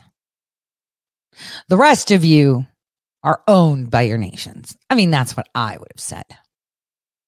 And then there's a curious question, and I posted it on Telegram uh, during um, the speech where someone asked, Clay Travis actually asked, honest question. We've had widely available guns in this country for hundreds of years. Why did mass shootings only really start in the late 90s with Columbine? What changed to make this happen after 200 years where they mostly didn't? I'm interested in opinions. Well, he should actually be corrected because, uh, you know, he wasn't the first one, right? Because before all of those in, um, before even, I believe, Columbine, uh, right, uh, there was a shooting. Uh, a Greek American guy named Barry Loukaitis. Uh, he opened fire at um, Frontier Middle School in Moses Lake in Washington, and three people died. And the reason only three people died is because um, the teacher, John Lane, actually took action. As the teacher stood there, and this is, you know, pretty, pretty weird, right? Um, the teacher attacked the shooter. He was brave enough to do it. Now most of these teachers are pussy whooped and don't even know, you know, they have so much soy in their milk. The men don't look like men. The women don't know if they're women and they're teaching your kids about sex, but none of them would find an opportunity to tackle a gunman. And speaking of gunmen and how crazy it is, why do you want to be, you know, in? Well, it just so happened that this morning, um, uh, well, yesterday on the 26th in the morning, there was a shootout on the 25th in the evening, 26th, you know, early wee hours. So, um, in West Virginia, in Charleston, West Virginia, um, uh, a guy was actually killed. And here's what happened. The guy was there. He was told, you know, to watch the way he walks because they're students and he leaves, you know, um, near this apartment complex. There was a party going on for high school graduation, right? He then came back with an AR 15 and started firing into the crowd. No one died. Guess why? Because there was a chick that had a gun, whooped that shit out and took him out immediately. And no one died. And the bystander that was there uh, at the party whooped out her weapon and shot him right on the spot.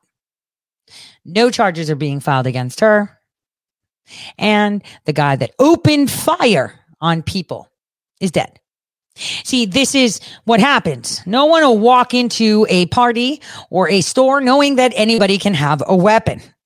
But this is where it begins. I did say it's as of June 1st when all these policies go in pretty early, a couple days, not so much, but whatever. They needed to get it for the NRA. And see, the more light is being shown, uh, the more people are starting to see. Could it be that this is just like 9 11, only on a smaller scale? How come we had so many shootings under the Barack Hussein Obama and Biden admin and again during the Biden admin? Oh, but we had it under Trump. I see. I guess the problem is who's orchestrating this? Where's all this money coming from? Who's paying for this? Why is everything so confusing? Why are things so inconsistent? And inconsistency is okay when there's chaos. These are all questions. But rather than look like a digital red stringer and someone that wears a tinfoil hat, we must be asking the right questions. And we must stop virtue signaling. Who is this dude that decided that he's not going to perform at the NRA because of the shooting? Right. Take a listen.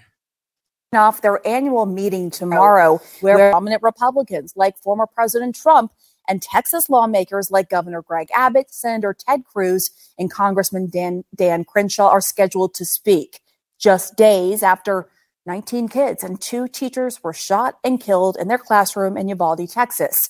But some musicians scheduled to perform at the NRA meeting, including Don McLean and Larry Gatlin, canceled their appearances today. Out front now is Larry Gatlin, a Grammy award winning musician and member of country trio, the Gatlin Brothers. Larry, thank you for coming on. So, why are you taking this stand now to say enough is enough?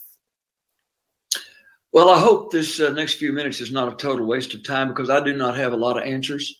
Uh, I can answer that one, uh, especially for a lot of my fans who are also confused about uh, the fact that I canceled. I did not cancel it in protest uh, against the NRA. I'm a card carrying member of the NRA and have been for 40 years, as was my father and as are my two brothers. I canceled it because I didn't think it was a good time to go down to Houston and have a party uh, with them digging 21 fresh graves in the valley of my precious, uh, beloved Texas. Uh, I believe in the Second Amendment. Uh, the first version of the Second Amendment is in this old book that I should read a little more than I do. Maybe we all ought to read a little more. Over in Luke chapter 22, the master teacher, the Lord Christ said, If you don't have a sword, go sell your cloak and buy one. I believe that I have the right to protect myself and my family and my home, as I believe everyone does. So I'm a Second Amendment guy, unless there, you know, so there's no question about that. I just did not believe it was the right thing to do. Uh, it would have been kind of a classy move uh, on the NRA's part, and they need some good PR right now. If they'd cancel the whole thing and said, hey, we're going to go in here for one big moment and, and say a prayer for those folks or have a moment of silence, and we'll come back and do this later. We can always have our, our big convention. They decided not to do that. And you know, they just didn't ask this old simple country singer. My choice was to do that. Uh, for those folks, uh, from my own Twitter feed that's blowing up, you know, 50 50 of my fans, who believe I've turned my back on the NRA or the Second Amendment. Uh-uh, that's not true. So uh, we cannot put ourselves in their place. People say, uh, well, we're praying for you and our prayers and thoughts. When the Gatlins say they're going to pray for you, they get on their knees, which I did about an hour ago because it's an awesome responsibility to be here uh, with you good folks, especially in light of, uh, you know, I'm a little bit on the other uh, way on the other side of the political spectrum. from uh, most of the folks at CNN, but I appreciate y'all covering it and I appreciate you having me on. I, I wish I had more answers. Well, I can just say here, we're, we're, I'm not left or right. We just want to get the answers and we want to focus on the facts. Why don't you think the NRA postponed this or canceled it, given what happened just two days ago in Texas? I'm sorry. Why do you think they didn't? Why? Yeah. Why? Why do you think they didn't cancel or postpone this? I, I don't know. I, I I can't get into their minds. Uh, did you express I, I to them that why you were pulling out, and, and what was what was the reaction? No, I did. My my assistant Bonnie uh, called them. I would gladly talk to him. I wasn't hiding from anybody. I don't hide. My my life's pretty much an open book. Hi, I'm Larry, and I'm an uh, sober by the grace of God for almost 40 years. So uh, Bonnie just sent them as my manager. Just said Larry's not going to be there. Uh, you know, if they ask me to go to another sometime down the road, I'll do it. I just thought it was inappropriate. Uh, you know, I I am not on that board. I I don't know what all is going on uh, behind the scenes or anything else. Uh, every large corporation makes good decisions and they make bad decisions. I happen to think this was a bad decision to carry it on. Uh, if they want to revoke my membership, I guess they can do that, but I'm still going to carry my firearm uh, to protect myself and my family and my band and even uh, the folks for whom I sing, uh, thank God, and have for the last 67 years. I can't get in their mind. They can't get inside of mine. Believe me, it looks kind of wacky in here sometimes. I understand that it's kind of wacky in mine too. That's just how it goes sometimes. But um, you, you you say you still support the NRA. Something the NRA, as you well know, does not support is background checks. You do support background checks, though, right? I think there should be some way. You know, people want, they talk about negotiating. Well, let's get together. Both sides of the aisle are always saying, let's get together. They don't mean that. They really don't. They mean, I'm going to come in there and tell you what to do. If you're going to get together, inherent in that is that you leave some of your crap outside in the hall and that the other bunch leave some of their crap outside in the hall and you come in and take what crap you've got left and see if you can make something out of it. That is what negotiation and what coming together really means. It never has meant I'm going to get all of my stuff and you're going to get all of yours. Uh, it's very strange to me that the people who want to revoke my Second Amendment rights to carry a weapon, they are guarded and never have uh, more than five or 10 yards away somebody who doesn't have a piece on them. So uh, I think it was uh, uh, Epictetus who once said, you should uh, you should never bring someone before the tribunal of justice until you yourself have been brought before the tribunal of justice. It kind of means what's good for the goose is good for the gander. So if you're sitting up there, uh, uh, uh, uh Madam Pelosi, telling me that I need to turn my firearm in, tell that guy guarding your limo and driving your limo to turn his in first, then we'll talk about it. That's and, what I mean about leaving your crap out in the hall. Right. And of course, you were entitled to your views on this. It's a very hotly debated issue that people are very passionate about, especially in the wake of this shooting. But I do need to ask you um, you said you, you just did not feel right to go to this NRA meeting when all of these sweet children and teachers are being buried. What do you think about the, the many high profile Republicans who are still attending, like um, Ted Cruz, like the governor Greg Abbott, like former President Trump? Uh, that that's none of my business. In much the same manner that I've had to learn that uh, other people's opinion of me is none of my business. Now, I really hope that there are about a thousand people uh, who have a good opinion of me about 60 or 70 times a year when my brothers go out there. You know, about a thousand. I can pay the rent on a thousand. I hope they have a good opinion of me and of the music. But if I sit around worrying. That's what it's called is codependency. If I'm depending on uh, everybody liking me, I, I, am in a deep, deep sewage. It's just not going to happen. Okay. Uh, again, they, they speak for themselves. Uh, I'm not going to be, with all due respect, trapped into talking about them. They have I'm to, not, I'm not trying to, to trap you, just asking. I'm going to shave myself, and I feel like I'm going to be able to do it. Uh, and if I met my maker t- uh, tonight, uh, I'll be able to stand there and say, this is how I did it. Like I say, for somebody who said they don't have a lot of answers, it seems like I have a bunch. So this guy is just a guy with an opinion. you know, he felt strongly about something and didn't go. CNN wanted to hear other things. And he was like, no, I just chose not to go. And other people's, uh, you know, did decide to go. I'm not going to mention on that. See, pay attention to how they want to spin the narrative to get people. Now, let's talk about, um, you know, yeah, that's what we need to, you need to see this. What other countries do differently than the US? to stop mass shootings. I hope they come out the gate with, yeah, nobody has guns. Let's see. Will the truth prevail?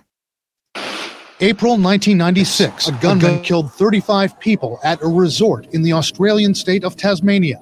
12 days later, Australian Prime Minister John Howard announced sweeping gun reforms, a national gun buyback program that took up to a million guns out of circulation, a ban on rapid fire rifles and shotguns, a 28 day waiting period to buy a gun, and a national registry for would be gun owners. How did those reforms work? Their rates of gun violence decline uh, quite substantially, both with respect to homicides and with suicides, and they virtually eliminated fatal mass shootings. Since Australia's gun control law went into effect in 1996, mass shootings have gone from nearly annual to almost never, with only one since that time. And John Howard later pointed out his government was able to get that done, even though he's a political conservative. There was a lot of resistance inside sections of my own political base, but even the most cynical, skeptical person would acknowledge that we have made a, a big difference with that prohibition. Hungerford, England, 1987. A man used two semi automatic rifles and a handgun to kill 16 people the British government responded by banning semi automatic and pump action weapons. Nine years later, after a gunman killed 16 children and their teacher in Dunblane, Scotland, Britain announced a law banning the private ownership of all handguns. Britain now has one of the lowest rates of gun related deaths among developed countries. In New Zealand, after massacres at two mosques that killed 50 people in 2019, the government was praised for immediately banning military style semi automatic weapons and announcing a gun buyback program. New Zealand, Australia, Britain, all countries that, like the US, had a culture of gun ownership before those mass shootings. But analysts say they don't see the changes those countries made happening in America the right to own a gun, the Second Amendment, is a huge part of American culture. And I think that's really affected the political dynamics, the political will of being able to get anything done. It's uh, the simple structure of our government in the United States that gives substantially undue power to low population, mostly rural states that are not too keen on gun control. The analysts we spoke to believe the best the U.S. can do at this point is expand background checks, expand red flag laws, and institute more oversight of gun dealers. Wolf, that's well, okay. So let's talk about two things: expand red flag laws, social credit credit system. That's what it's called. Uh, you know, just they'll package it later in that name, and then you know these are the same people that applauded, uh, you know, citizens being armed. So according to their calculations and their statements, uh, we should see Ukrainians start mass shooting each other and um, increasing their suicides. Which, by the way, I don't know why they're complaining about because they want people to have the right to choose to commit suicide, assisted suicide. So, um, if someone wants to take their life by a gun rather than a doctor in a calm environment with uh, music, um, they should. Their life right? Well, apparently only Ukrainians should have guns. We are in a queue where people are waiting to get their weapons to fight the Russian invaders. There is no reason to believe that they're going to stop anytime soon. And their objective clear, clearly, at least to me, seems to be the occupation of my entire country and uh, the destruction of everything that I love. I'm just a regular civilian. I have basically nothing to do with war or any other thing like it. And I, I wouldn't really want to participate in, in anything like this, but I don't really have any choice because this is my home. Мотивація проста. Це краще, ніж сидіти вдома і чекати, поки до тебе щось прилетить. І хто як не ми. When I uh, heard the explosions, uh, I decided that uh, I'm ready. I'm an adult woman. I'm healthy, uh, and uh, uh, it's my it's my responsibility. Так, наразі, ну виходячи з того, що ми прив'язані до конкретного району Києва, ми готуємося саме до вуличних боїв. Нам розповідають, як правильно себе поводити в команді, в поодинці. Люди тільки йдуть і підтримують, тільки хвалять, і щоб хтось переживав за це, що ми зброю. Я за сутки останні наоборот, чим більше людей зараз українців всі зброєю, тим спокійніше буде спати so funny. So I guess maybe the, you know, the confiscation from all the Australian weapons and buybacks, right, are being sent to Ukraine now to give to all the citizens because they won't have mass shootings and kill themselves. They're at war when they're literally the ones killing each other. Kristi Noem, who was set up to be President Trump's VP, and I still hope she does, even though she had that. There's rumors of an affair. Doesn't mean it happened, right? And even if she did go get a girl, whatever, maybe whatever. I'm not about, you know, infidelity, but, you know, rumors, rumors. They tried to taint her, but I really like her for now.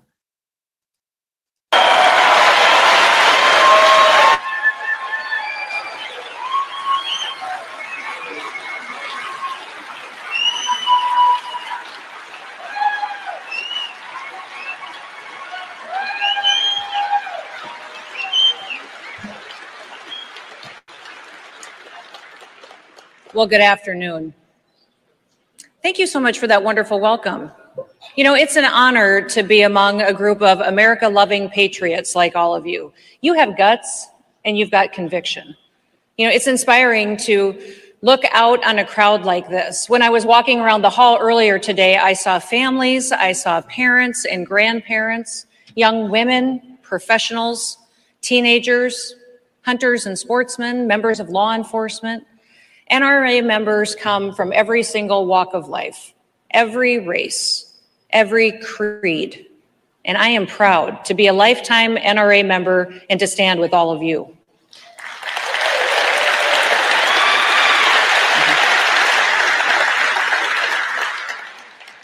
Listen, America is struggling right now, and there are those who want to change our foundational way of life.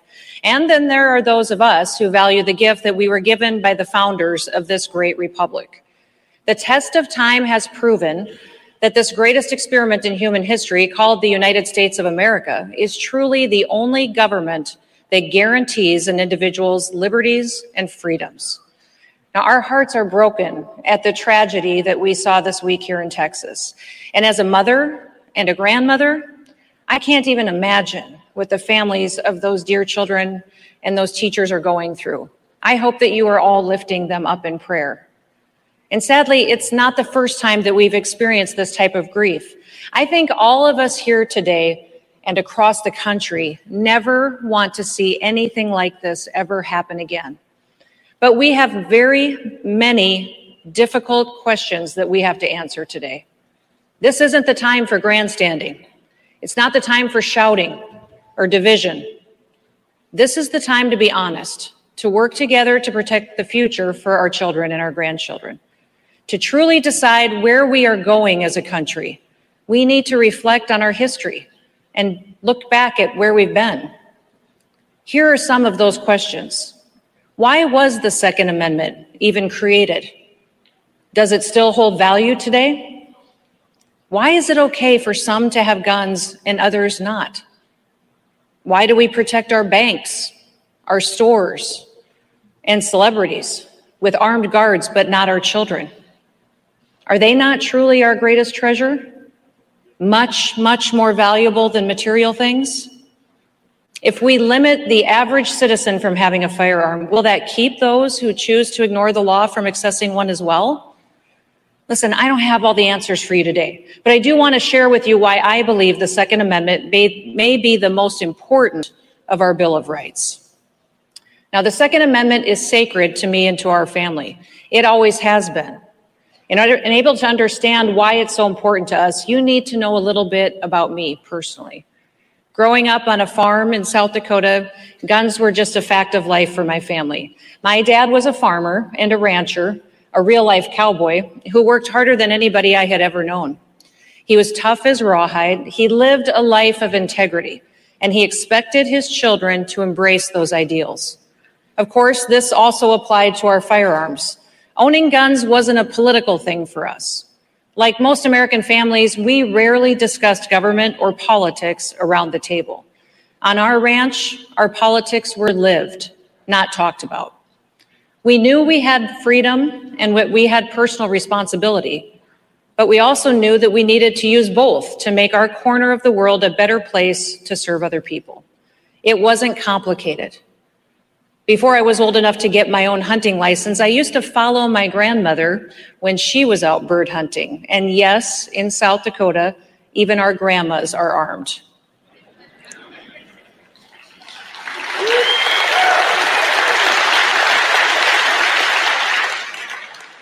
Now, my dad, he preferred big game hunting.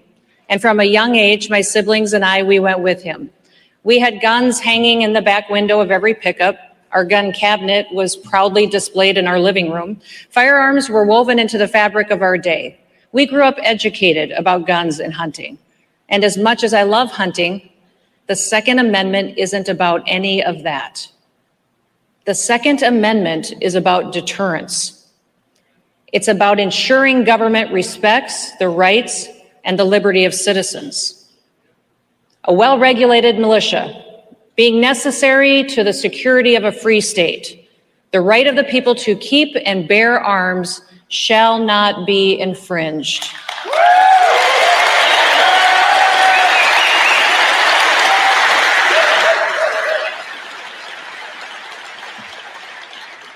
Those 27 words are freedom's last line of defense. The founders understood deeply that without an armed citizenry, authentic freedom could not and would not survive. Now, how did they know this? What were their circumstances? What did they know about human nature and the temptation to seize power? Did they know how fragile freedom could be? What were they drawing on? Well, number one, they were drawing on their own experience. The founders knew that the country would have never survived the Revolutionary War if the colonists hadn't owned their own weapons. Look at Boston in 1775. 11,000 expertly trained British soldiers occupied the city, and George Washington's ragtag army of Continentals surrounded them. His American volunteers carried only their personal muskets. They used these to hold the British at bay until a 25 year old bookseller named Henry Knox could retrieve 60 tons of artillery and move it more than 300 miles to help. In the meantime, the Continentals challenged the infantry of the British Empire with the same firearms that they used to hunt squirrels and deer and to feed their families. Now, what else did the founding generation understand? They knew human nature. Writing in 1775, Thomas Paine laid it out clearly. While avarice and ambition have a place in the heart of man, the weak will become prey to the strong. The history of every age and nation establishes these truths, and facts need but little arguments when they prove themselves. When I read about the Constitution, I'm often struck by the, the subject and the issue of timing. The first 10 amendments, the Bill of Rights, were ratified effective December 15th, 1791. But what else was happening in the world at that time? The French Revolution. Unlike the US Constitution, the Declaration of the Rights of Man, the foundational document of the French Revolution, does not include a right to bear arms. And Thomas Paine's arguments proved themselves in horrifying detail. In Paris, which was the center of European learning and culture for a thousand years, Mobs tore down statues and crosses. Does that sound familiar? They attacked religion. They desecrated churches. The mob consumed French society until a dictator could arise from all the chaos. Our founding fathers were watching these horrors take place elsewhere in the world. One Pennsylvania delegate to the Constitutional Convention wrote uh, the following to the Philadelphia Federal Gazette in 1789. He wrote, Civil rulers may attempt to tyrannize, and the military forces which must be occasionally raised to defend our country might pervert their power to the injury of their fellow citizens. Does this mean that at the time the Constitution was ratified, the founders might have been worried about a corrupt American government using the military to crush the rights of regular citizens? It sure sounds that way, doesn't it? So let's talk about the cities with the most restrictive gun control laws. When 30 people are shot over a weekend in Chicago, we get nothing but silence from Joe Biden and the media. When gang members kill innocent children in Baltimore or Cleveland, they might give it a passing mention on the local news. But when a deranged, mentally unstable murderer who fits the left's political narrative kills innocent children and people, the media seizes the opportunity to paint millions of law abiding gun owners and you and me as barbarians, monsters. People like Chuck Schumer and Nancy Pelosi instantly start calling for more gun laws that wouldn't have made any difference in stopping the shooter. They use the tragic situation to push their agenda, and it is all about control, and it is garbage. I'm not buying it for a second, and you shouldn't either.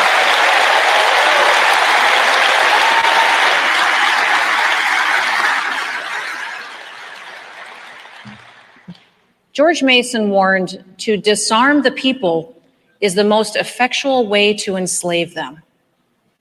The pandemic showed us that freedom is just as fragile in our time as it was in 1775. Now, fortunately, more Americans are waking up to this. From 2020 to 2021, around 11 million people in this country purchased a firearm for the very first time.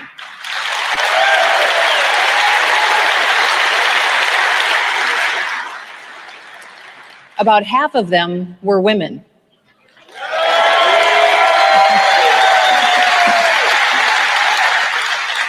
And almost 60% of them were over the age of 45.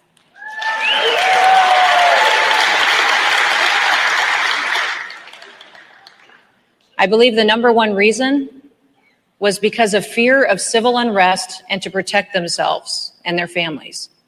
We have seen the same type of radical mob mentality taking place on the streets of American cities that swept Paris in the 1790s. Woke mobs are tearing down statues, and it doesn't matter who they are above. Our founding fathers, Catholic missionaries, they even wanted to come after Mount Rushmore. Well, not on my watch.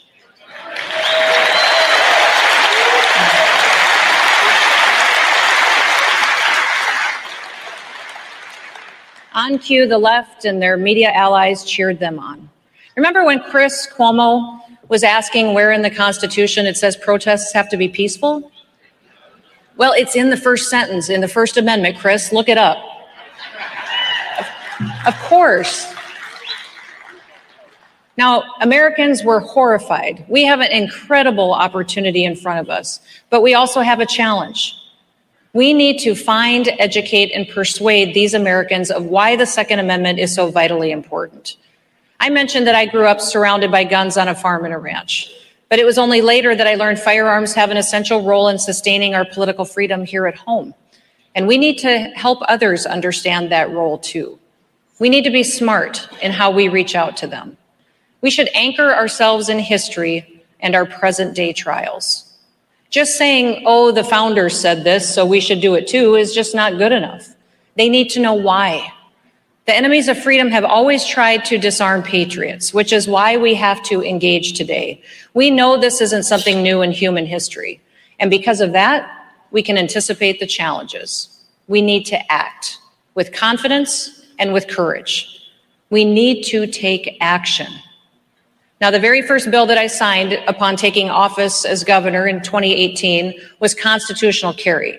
Not only did I sign the bill, I held a signing ceremony in the rotunda of the Capitol to demonstrate the importance of the legislation.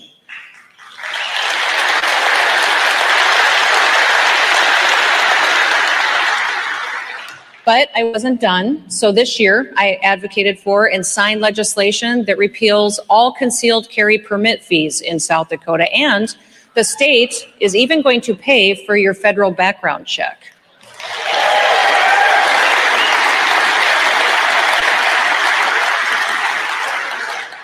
It will not cost you a penny to exercise your Second Amendment constitutional rights in South Dakota.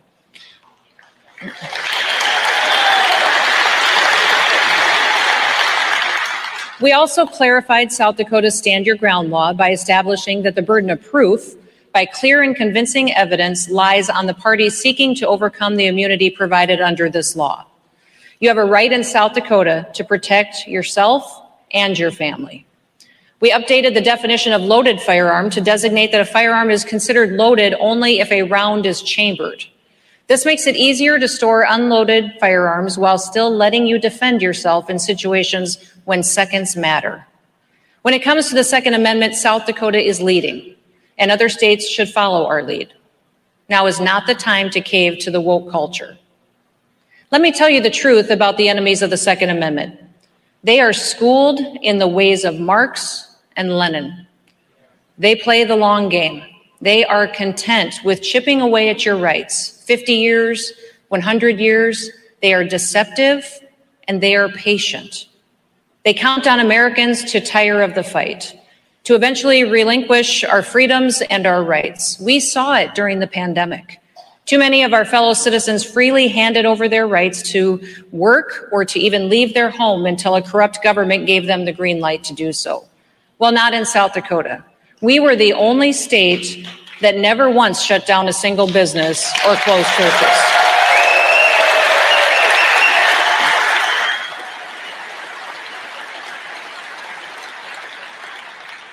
Our children came through the pandemic with the least amount of learning loss of any in the country, and we are leading the country in educational outcomes.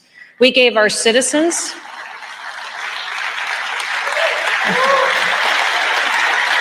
we, we gave our citizens the best information.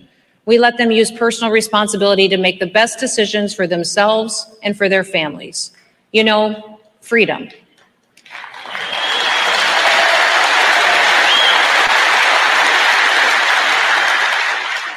I clearly told the people of South Dakota what I was doing to solve the problem. My friends could see it, and so could my opponents. And that's what this community must do now. We need to be very clear about what the Second Amendment is really about and why we advocate for it.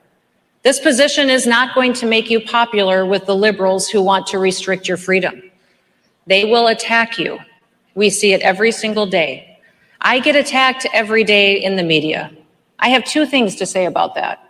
First, you get the most flack when you're over the target. If they're attacking you, it's because you're doing something effective that scares them. So keep it up.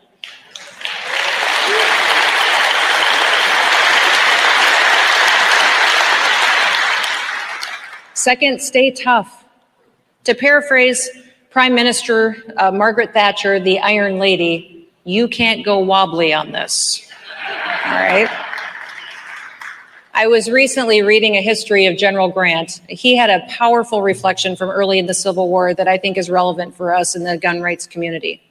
In one of his earliest battles, the young Colonel Grant was leading his regiment against an enemy position. He was suddenly aware and felt an all consuming fear fear that he would fail, fear that he was going to get killed, fear that he was going to get all of his men killed. And when his men finally came up over the rise, they saw that the Confederate position was empty, that they had deserted. The opposing colonel had been every bit as afraid of Grant as Grant had been of him. He didn't have the stomach for the battle, so he had turned tail and he had ran. Here's what Grant wrote of that event. From that event to the close of the war, I never once experienced trepidation upon confronting an enemy again. Though I always felt more or less anxiety, I never forgot that he had as much reason to fear my forces as I had of his. The left likes to appear monolithic, unstoppable, but it's not. And what's more, the left is afraid of the NRA.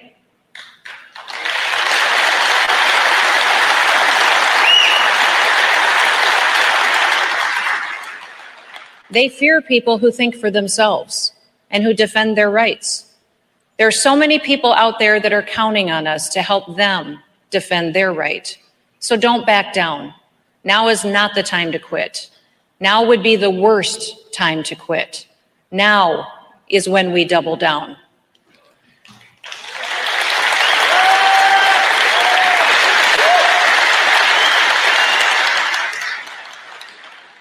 Lastly, what does it look like when a person embraces their fundamental rights and responsibilities? I think it's clear that they become more free. They become more capable, more independent, more powerful, more free. We are all called to live courageously in the battlefield of our daily lives. Our workplaces, our communities, our homes, our country needs it.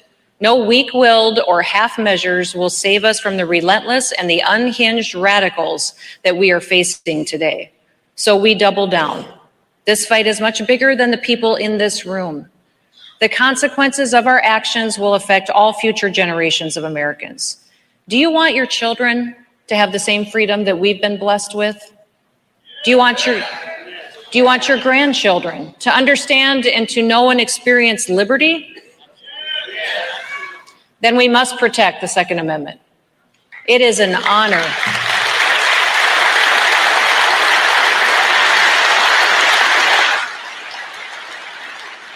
It is an honor to be in the trenches with each of you.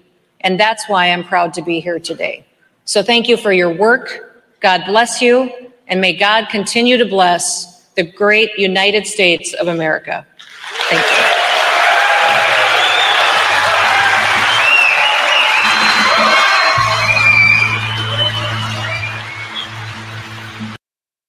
you. And that was pretty awesome for now. So people need to understand why these red flag laws. Yeah, we all understand the concept that they want to disarm the population. And the only reason they would be scared and need to disarm a population is because they know they're doing shit that will make people pick up a gun. So let's take a three minute interlude because I was listening with you. Um, I wanted to say thank you so much for the rants. Really appreciate it. Let's listen to a little musical interlude again while I go get that coffee. Um, because I'm pulling an all nighter today.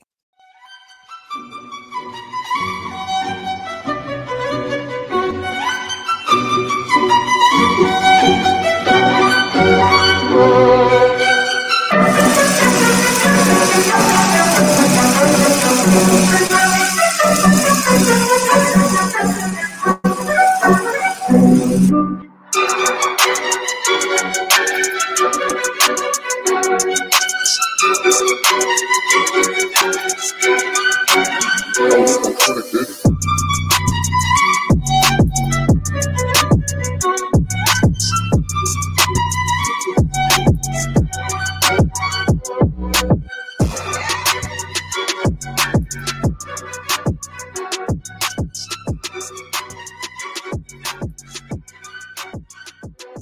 still blows my mind how this guy doesn't have like millions of followers and whatnot. Uh, the jams are just incredible. So now let's get into this. Red flag laws, of course. One bitch will say, well, he was really violent, and maybe an ex wife or ex girlfriend, ex boyfriend says that you're violent. Suddenly, red flag laws. And they take your guns away and tell you that you must go and see one of their own shrinks to see if you can get them back because some loser wanted to put a report. Kind of like a child protective services, it'll be a gun protective services kind of institution that they'll have to set up. And you're going to watch it happen, not with a government agency direct. Just, just, just pay attention. But there's a bigger thing behind this. So when we mock the New York Times guy yesterday saying, Oh, White House, you better just go after the manufacturer of that AR 15. You're thinking, what? So should every person that gets hit by a car go after the car manufacturer and say, Kia, your motherfucker ran me over when he was drunk. Pay me. Uh, no, he just bought the car from me. If he's nuts and drinks and run you over, not my fault. Well, hmm. in the society that they want, where you're on the system with your new QR code and digitized everything, even your money. You will not be eligible to purchase a car because you drink too much, or hey, you've got a marijuana card. So uh, you can't buy this vehicle, but you can buy that one. You're just not allowed to get this one because your currency is not programmed for it. Uh, you know what? It's Friday night and you want to rent the car, and uh, you know, the system tells us that you just bought two cases of beer and a keg you can't rent a car, but you can have this bicycle. Oh, dear. You're bad. You're a bad, bad kid. You sat there with your friends and you were playing, you know, fake army with your toy soldiers. You may be aggressive. Therefore, young man, I know you want to get into this university, but we have zero tolerance for any aggression. But that was when I was 12. Yeah, sorry. Oh, I'm sorry, young man. Did you um run away from home because, you know, and caused all this trouble because you were in a troubled home where you were beaten or raped by the people that were supposed to protect you? Yeah, sorry. We don't have seats in this college for people that are traumatized and still working with their with their inner child that needs to heal. Thank you. And obviously, uh, you can't fly with that airline because we need people that have Zen, that believe that they can use pronouns together. Uh, you know, because that's sexual assault if you're using the wrong pronoun. Uh, they said they that they call themselves Z, and you said fuck that. You're a he. And so therefore a sexual assault charge, sorry, you can't fly with this airway, but you can have that one. Oh yeah, you can't have a bank account, but I know Walmart has these check cashing places. You can go there. These are all real things and it's becoming apparent. You know, they should have privatized crypto faster. But you know, the thing is, the government, you know, was always open to anybody using bank accounts because they could see what you could do, right? You're a cartel. We're watching you. That's why Comey was on the board. He was watching, skimming off the top. You know, you know how that goes. I see you, you guys are making millions of dollars uh, selling a lot of Coke. Yeah, you need to pay us 10% or else we'll shut down your bank account. So then Bitcoin came up. That's not regulated for now. Bitcoin should have been privatized, but people want to make it gold. Uh-huh. See, people are starting to get it now. They're starting to see it now. And this is where it begins with bells. Ding, ding, ding. Hell's bells. Hell's is gonna break loose now. And so, how can we fix this? Well, the central bank of digital currencies. This is why I said, yeah, I don't do Coinbase, I do crypto.com. You know, these are all very important things. The government doesn't need a warrant to get into your bank account, it could just look at it anyway. You know, anything because the bank gives it voluntarily. I mean, didn't they give all your details and transactions for January 6th? And no warrant. They violated the privacy of their customers. No fucking warrant. How many of you were affected? You should have sued the fuck out of them. No warrant. And it's very strategic what they're doing now with the digital currencies. It's very. And you know, and now that money is going to be changed, uh, you know, you have to understand that regulating currency uh, is going to be their number one priority. Uh, why? Because everything needs to be digitally controlled, even your money. And this is how the social credit system kicks off. That's what you missed with this. They want to ensure that people cannot have access to consumer goods if they're considered a threat, whatever it is. You know, if the, you know, loser leftists say that you're a radical, you will not be. I mean, I'm disallowed to use a platform. It's a consumer product. They chose to not give me access to Twitch and Twitter because they can. They can. They can discriminate and say, I don't need to give you my, you're, you're not allowed to use my business. Okay. But what happens when they tell you your money is not good here? You don't have the score to spend money here. This is how they separate you. And this is how they show who the throwaway slaves are and who the obedient ones are. Oh, they tell you everything you need to know. So the UK is currently the head of the G7 group. That's the world's most economically advanced countries. And the UK currently chairs the G7 group. Our chancellor, who does our economy, called Chancellor of the Exchequer, his name's Rishi Sunak. He put out this video saying that um, what they want to do is bring in this uh, thing called the central banking digital currency. They want to replace fiat paper money with digital money as a competitor to Bitcoin and crypto money, right? But instead of being uh, decentralized currency, it will be controlled by a government. It's digital currency, but controlled centrally through the banks, Bank of England. So instead of having a bank account with whatever, HSBC or Bank of America, you'll have a bank account directly with, in the American context, with the Fed. In the UK, directly with the Bank of England, you have a personal bank account and you're given digital money in that bank account. These are called central banking digital currencies.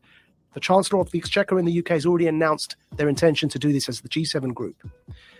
And these, uh, if you look up, um, This sounds terrifying. if you look way. up uh, uh, the Telegraph newspaper, central bank digital currency, uh, currency. Is that the one down uh, below? digital currency should be programmable. See that one there? Yeah. Now, what they're doing is they're saying, you know, everyone knows that with inflation at over 5%, it's now 5.4%, right? Uh, our fiat money, the paper money, is increasingly becoming worthless and we're headed towards a big disaster. They, the Fed wants to raise interest rates. But we're in so much debt that if you raise interest rates, people are going to suffer because everyone, that the, you know, we're living on debt as Western economies. So they realize that this kind of the lifespan of paper money is fast coming to an end because of the 2008 economic crash in particular. So they're bringing in these central banking digital currencies. Why is that word programmable in there? So what they said in that article, and the, and the chancellor put a video out saying this as well. They've said that this money that you will earn from work, instead of having paper money, you have this digital money. It's programmable so that you can't buy certain foods, or if you do something that your employer doesn't like, it's all in that article. You won't be able to spend your money. In other words, it's not money, they're vouchers. They're like food vouchers. And they can be programmed so that, like the Chinese social credit system, that if you try and use them on a certain thing, it won't work. You say you want to buy a burger and they want you to buy bugs, which is one of the examples used. If you start to try and buy unhealthy meat, just won't work. You tap, you tap your card, you can't buy the thing because you've met your quota that month of burgers. You have to buy something like a, a vegan meal. So Yeah? it won't just be money in the sense of the way we have dollars or pounds today. Yeah. It'll be something that's controlled in terms of your ability to distribute it. Which is why I'm calling it a voucher. It's a coupon. But even a coupon, if you have a coupon to buy bread, you can still buy the bread. Like there's But no you can't buy, see, that coupon to buy bread, what you can't do is buy a burger with that coupon. It's for bread. Right. Yeah. Right. Do you feel like you're sounding the alarm Yes. for people that don't understand what is going on? So here, I'll put it up for you here. Yeah. So there's the video. The group of the world's seven most advanced economies, the G7, is launching a set of public policy principles for retail central bank digital currencies, CBDCs. Central bank digital currencies could be a digital version of money, a bit like a digital banknote. Right. So that's the guy who runs our economy in the UK. His name's the Chancellor of the Exchequer. And here is the article. Bank of England tells ministers to intervene on digital currency programming. Yeah. And here's a quote from the article Digital cash could be programmed to ensure it is only spent on essentials or goods which an employer or government deems to be sensible. Holy shit. I'm going to take it one step further for you, Joe, right? So the checkpoint Charlie exists everywhere. They bring in digital banking, central banking digital currencies. You've got a scenario now that you're checking in and out everywhere you go using vouchers that are programmed and you can only spend where you're told you can spend them. There's another word for that, man. That's called the Chinese social credit system. So, what they are telling us, and when I say they, who's they? People in power. That's the head of our economy, the Chancellor of the Exchequer, second most powerful person other than the Prime Minister and maybe the Foreign Secretary in the UK, right? He's telling us, I just played it there for you. He's telling us that's what he, as the UK, the head of the G7, want to bring in for the G7. And if I'm speaking to you the way I'm speaking now, and my employer or government, you heard that in the quote directly, yeah, deems me as saying or doing something inappropriate, suddenly I can't actually pay to come here and speak to you anymore. My, my digital currency won't even pay for the ticket because it will be known that I'm coming to speak to you. Sorry, your, your vouchers don't allow you to purchase that ticket to go and speak to Joe. And this is where we get into the kind of ce- censorship that we see in social media that is not you can't have that kind of censorship with the first amendment in in, in normal discourse mm. but you can have that kind of censorship if you've developed a digital platform that distributes information but it's a private company so think about what money is where you can spending on spend it on whatever you want versus this digital currency which is essentially controlled in a, a sense like you have free speech on Twitter, but you really don't. Yeah. Because if you go too far or you talk about something that they don't find appropriate, they'll just ban your account. That could be what we're looking at in terms of the what we think of as free speech being social media platforms could be what we think of as your free range ability to buy whatever you want with, whatever, money, that you've earned. So what's going on here, right? What what's going on here is with this central banking digital currency, if you get to if you get to that situation where you end up with the Chinese social credit system in, the, in West. the West, why? Why would anyone want to do that, right? I believe we're in a moment of the Gutenberg press. Go back to when the printing press was invented. Technology disrupts power structures. It always has. Printing and its invention was a new technology. What happened when they invented the printing press? The power structures who up until that point were reading the Bible for you and were telling you that you got to pay this priest X amount of favors and he'll forgive you your sins. And that became right, which is what Martin Luther was so upset about when he pinned his thesis to the to the wall. The printing press disrupted that power dynamic because people could read the Bible for themselves. And they began realizing that the power structures were manipulating what was written to control people. Now, nobody in hindsight is going to argue that printing and its invention is a bad thing for humanity. But at the time, it led to war. It led to the 30 Years' War in Europe because it disrupted power so much that people began rising up and it led to this 30 year period of war, which eventually led to the Reformation and the rest is history, right? What's today's Gutenberg press? The internet. The decentralization of information. And then because of that, the decentralization of currency in the form of crypto is disrupting power. Because the way that after the revolution of the Reformation, the printing press, control was still possible, though obviously not to that level, which is why we no longer have those absolute monarchies. But control in a nation state context was still possible to an extent because the money supply was controlled. Now, what's happening is that the invention of the internet, with the decentralization of information, and in particular here, the decentralization of currency in the form of cryptocurrencies, is disrupting those power hierarchies. And it's leading to this conflict now. And we're in a moment when the printing press was invented, the powers that be needed to try and hold on to that power as the 30 years war kicked off. They eventually lost it. But to hold on to it, they became very brutal because they were losing their grip on power. Today, to have the infrastructure in place that you can have a checkpoint Charlie society so that when the central banking digital currencies are in place, that infrastructure is already there because people were so scared they voluntarily allowed you to put that in place so that you can maintain your grip on power because what's coming around the corner is the decentralization of everything, of media, therefore of narrative. And of course, remember, whoever defines the truth gets to define reality. Decentralization of the economy through crypto, you no longer have the power to define the story and control the money supply. So the powers that be, who are losing that power, need to clamp down. They're clamping down on their own children because we are people who are born of the West. So it's an internal civil war in a hybrid war context over truth and over information. Centralization versus decentralization. It's no longer about left or right, it's about up versus down. It's about power versus those who don't have power. Do you think if there was no cryptocurrency, if there was no Bitcoin or uh, any of the other crypto coins, that they would attempt to do some sort of digital currency? Do you think that this is a response yeah. to the understanding that that decentralized digital currency is eventually going to take over or has gained far more momentum than they ever anticipated? I think so. And also decentralized media because you can't control the narrative. Right. Now, we will get out of this because ultimately it's a numbers game. And ultimately, in times like this, you end up fighting against your own sons, right? It's those in power fighting their own people. And eventually, the people, are, by sheer numbers, you know, end up becoming the people in power, right? So, in the long run, we may well end up in a decentralized world, which will be much better. But as I say, that to get there, we have to get through this period of those in power attempting to, to, to, to hold on to that power.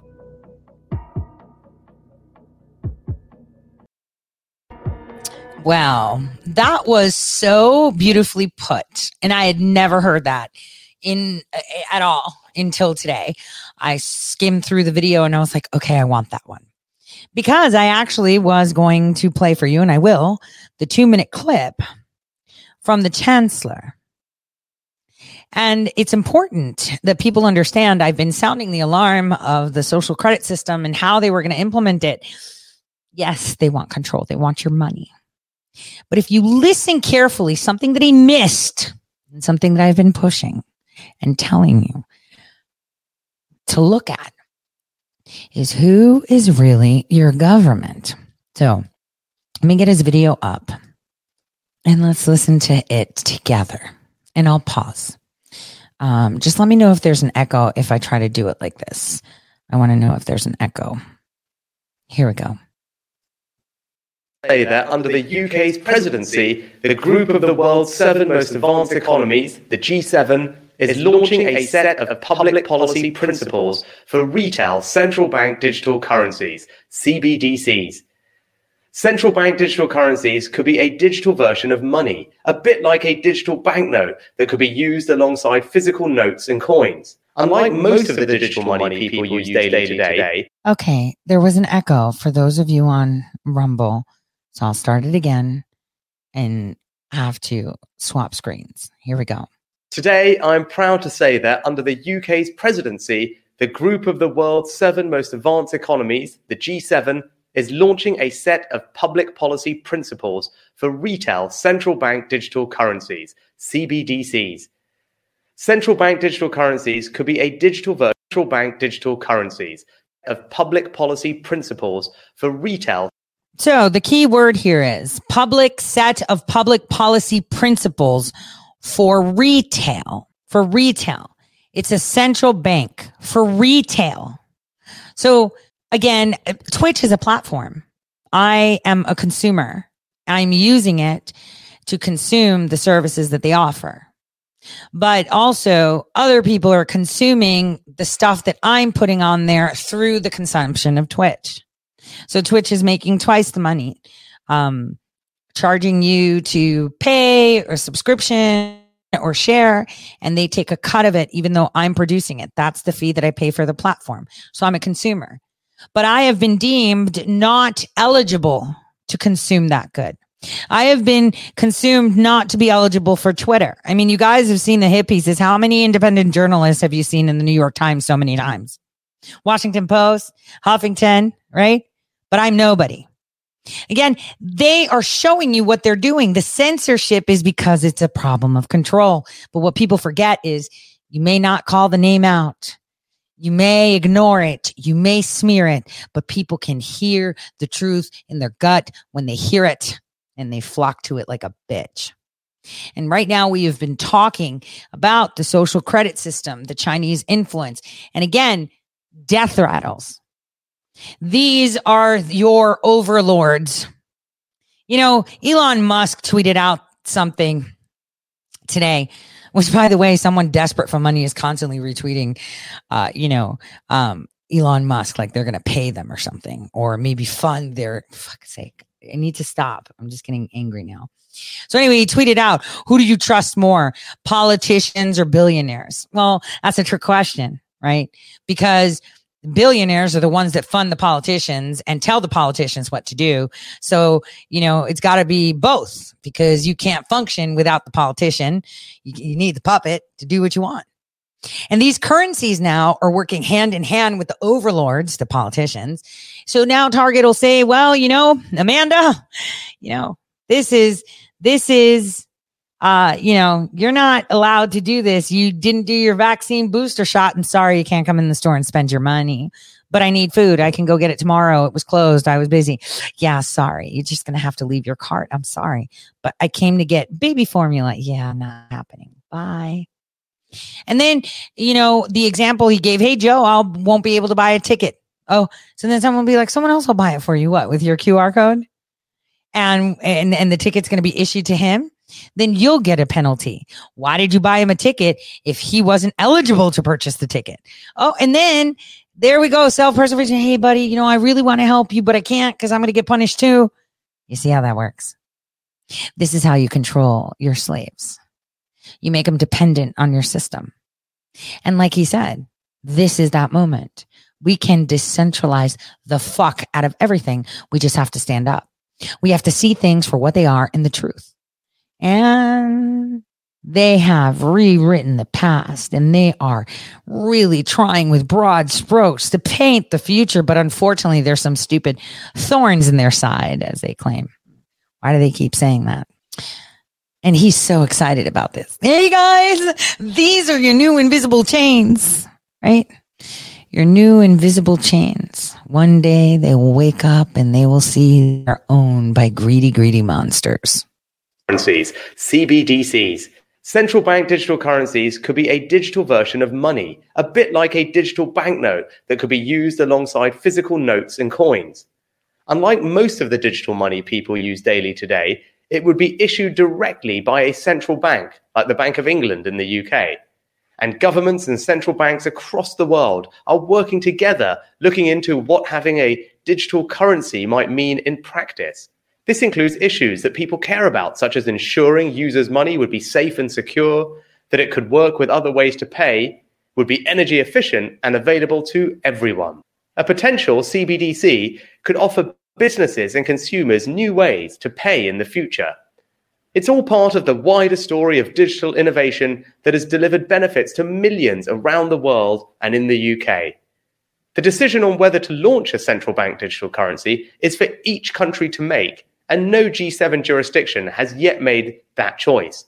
These decisions raise important questions about the reshaping of our economy, financial systems, and the way in which people interact with money and payments. That's why working together and careful evaluation with our international partners is essential. In the UK earlier this year, I announced a new joint task force between the Treasury and the Bank of England to look into a potential CBDC as a complement to cash and bank deposits. We're also hearing from firms, technology experts, and others. Under the leadership of the UK, this report today will help support and inform exploration of CBDCs in the G7 and beyond. With these principles, the G7 is leading an important step change in the global policy conversation. The report covers a range of important matters, such as financial stability, cyber resilience, energy efficiency, privacy, inclusion, and tackling illicit finance. These factors should all be considered when designing and potentially delivering a CBDC that would be fit for the future. Our shared objective is to ensure that CBDCs would be grounded in long standing commitments to transparency, the rule of law, and sound economic governance. The G7 will continue its work in this important area, working with others to enhance understanding and use of these principles. We're excited to be taking a leading role with G7 members in publishing this exploratory work, bringing money and finance into the 21st century. Yeah, you mean 22nd, but okay. So there you go. Now, this technocracy, corporatocracy, right? Ah, because they're kind of the same in this sense, because it's yeah, we'll talk about that another time. The show has gone on pretty long. This shooting, these guns, these red flag laws are the beginning. And this is where we stand up. This is where we say no.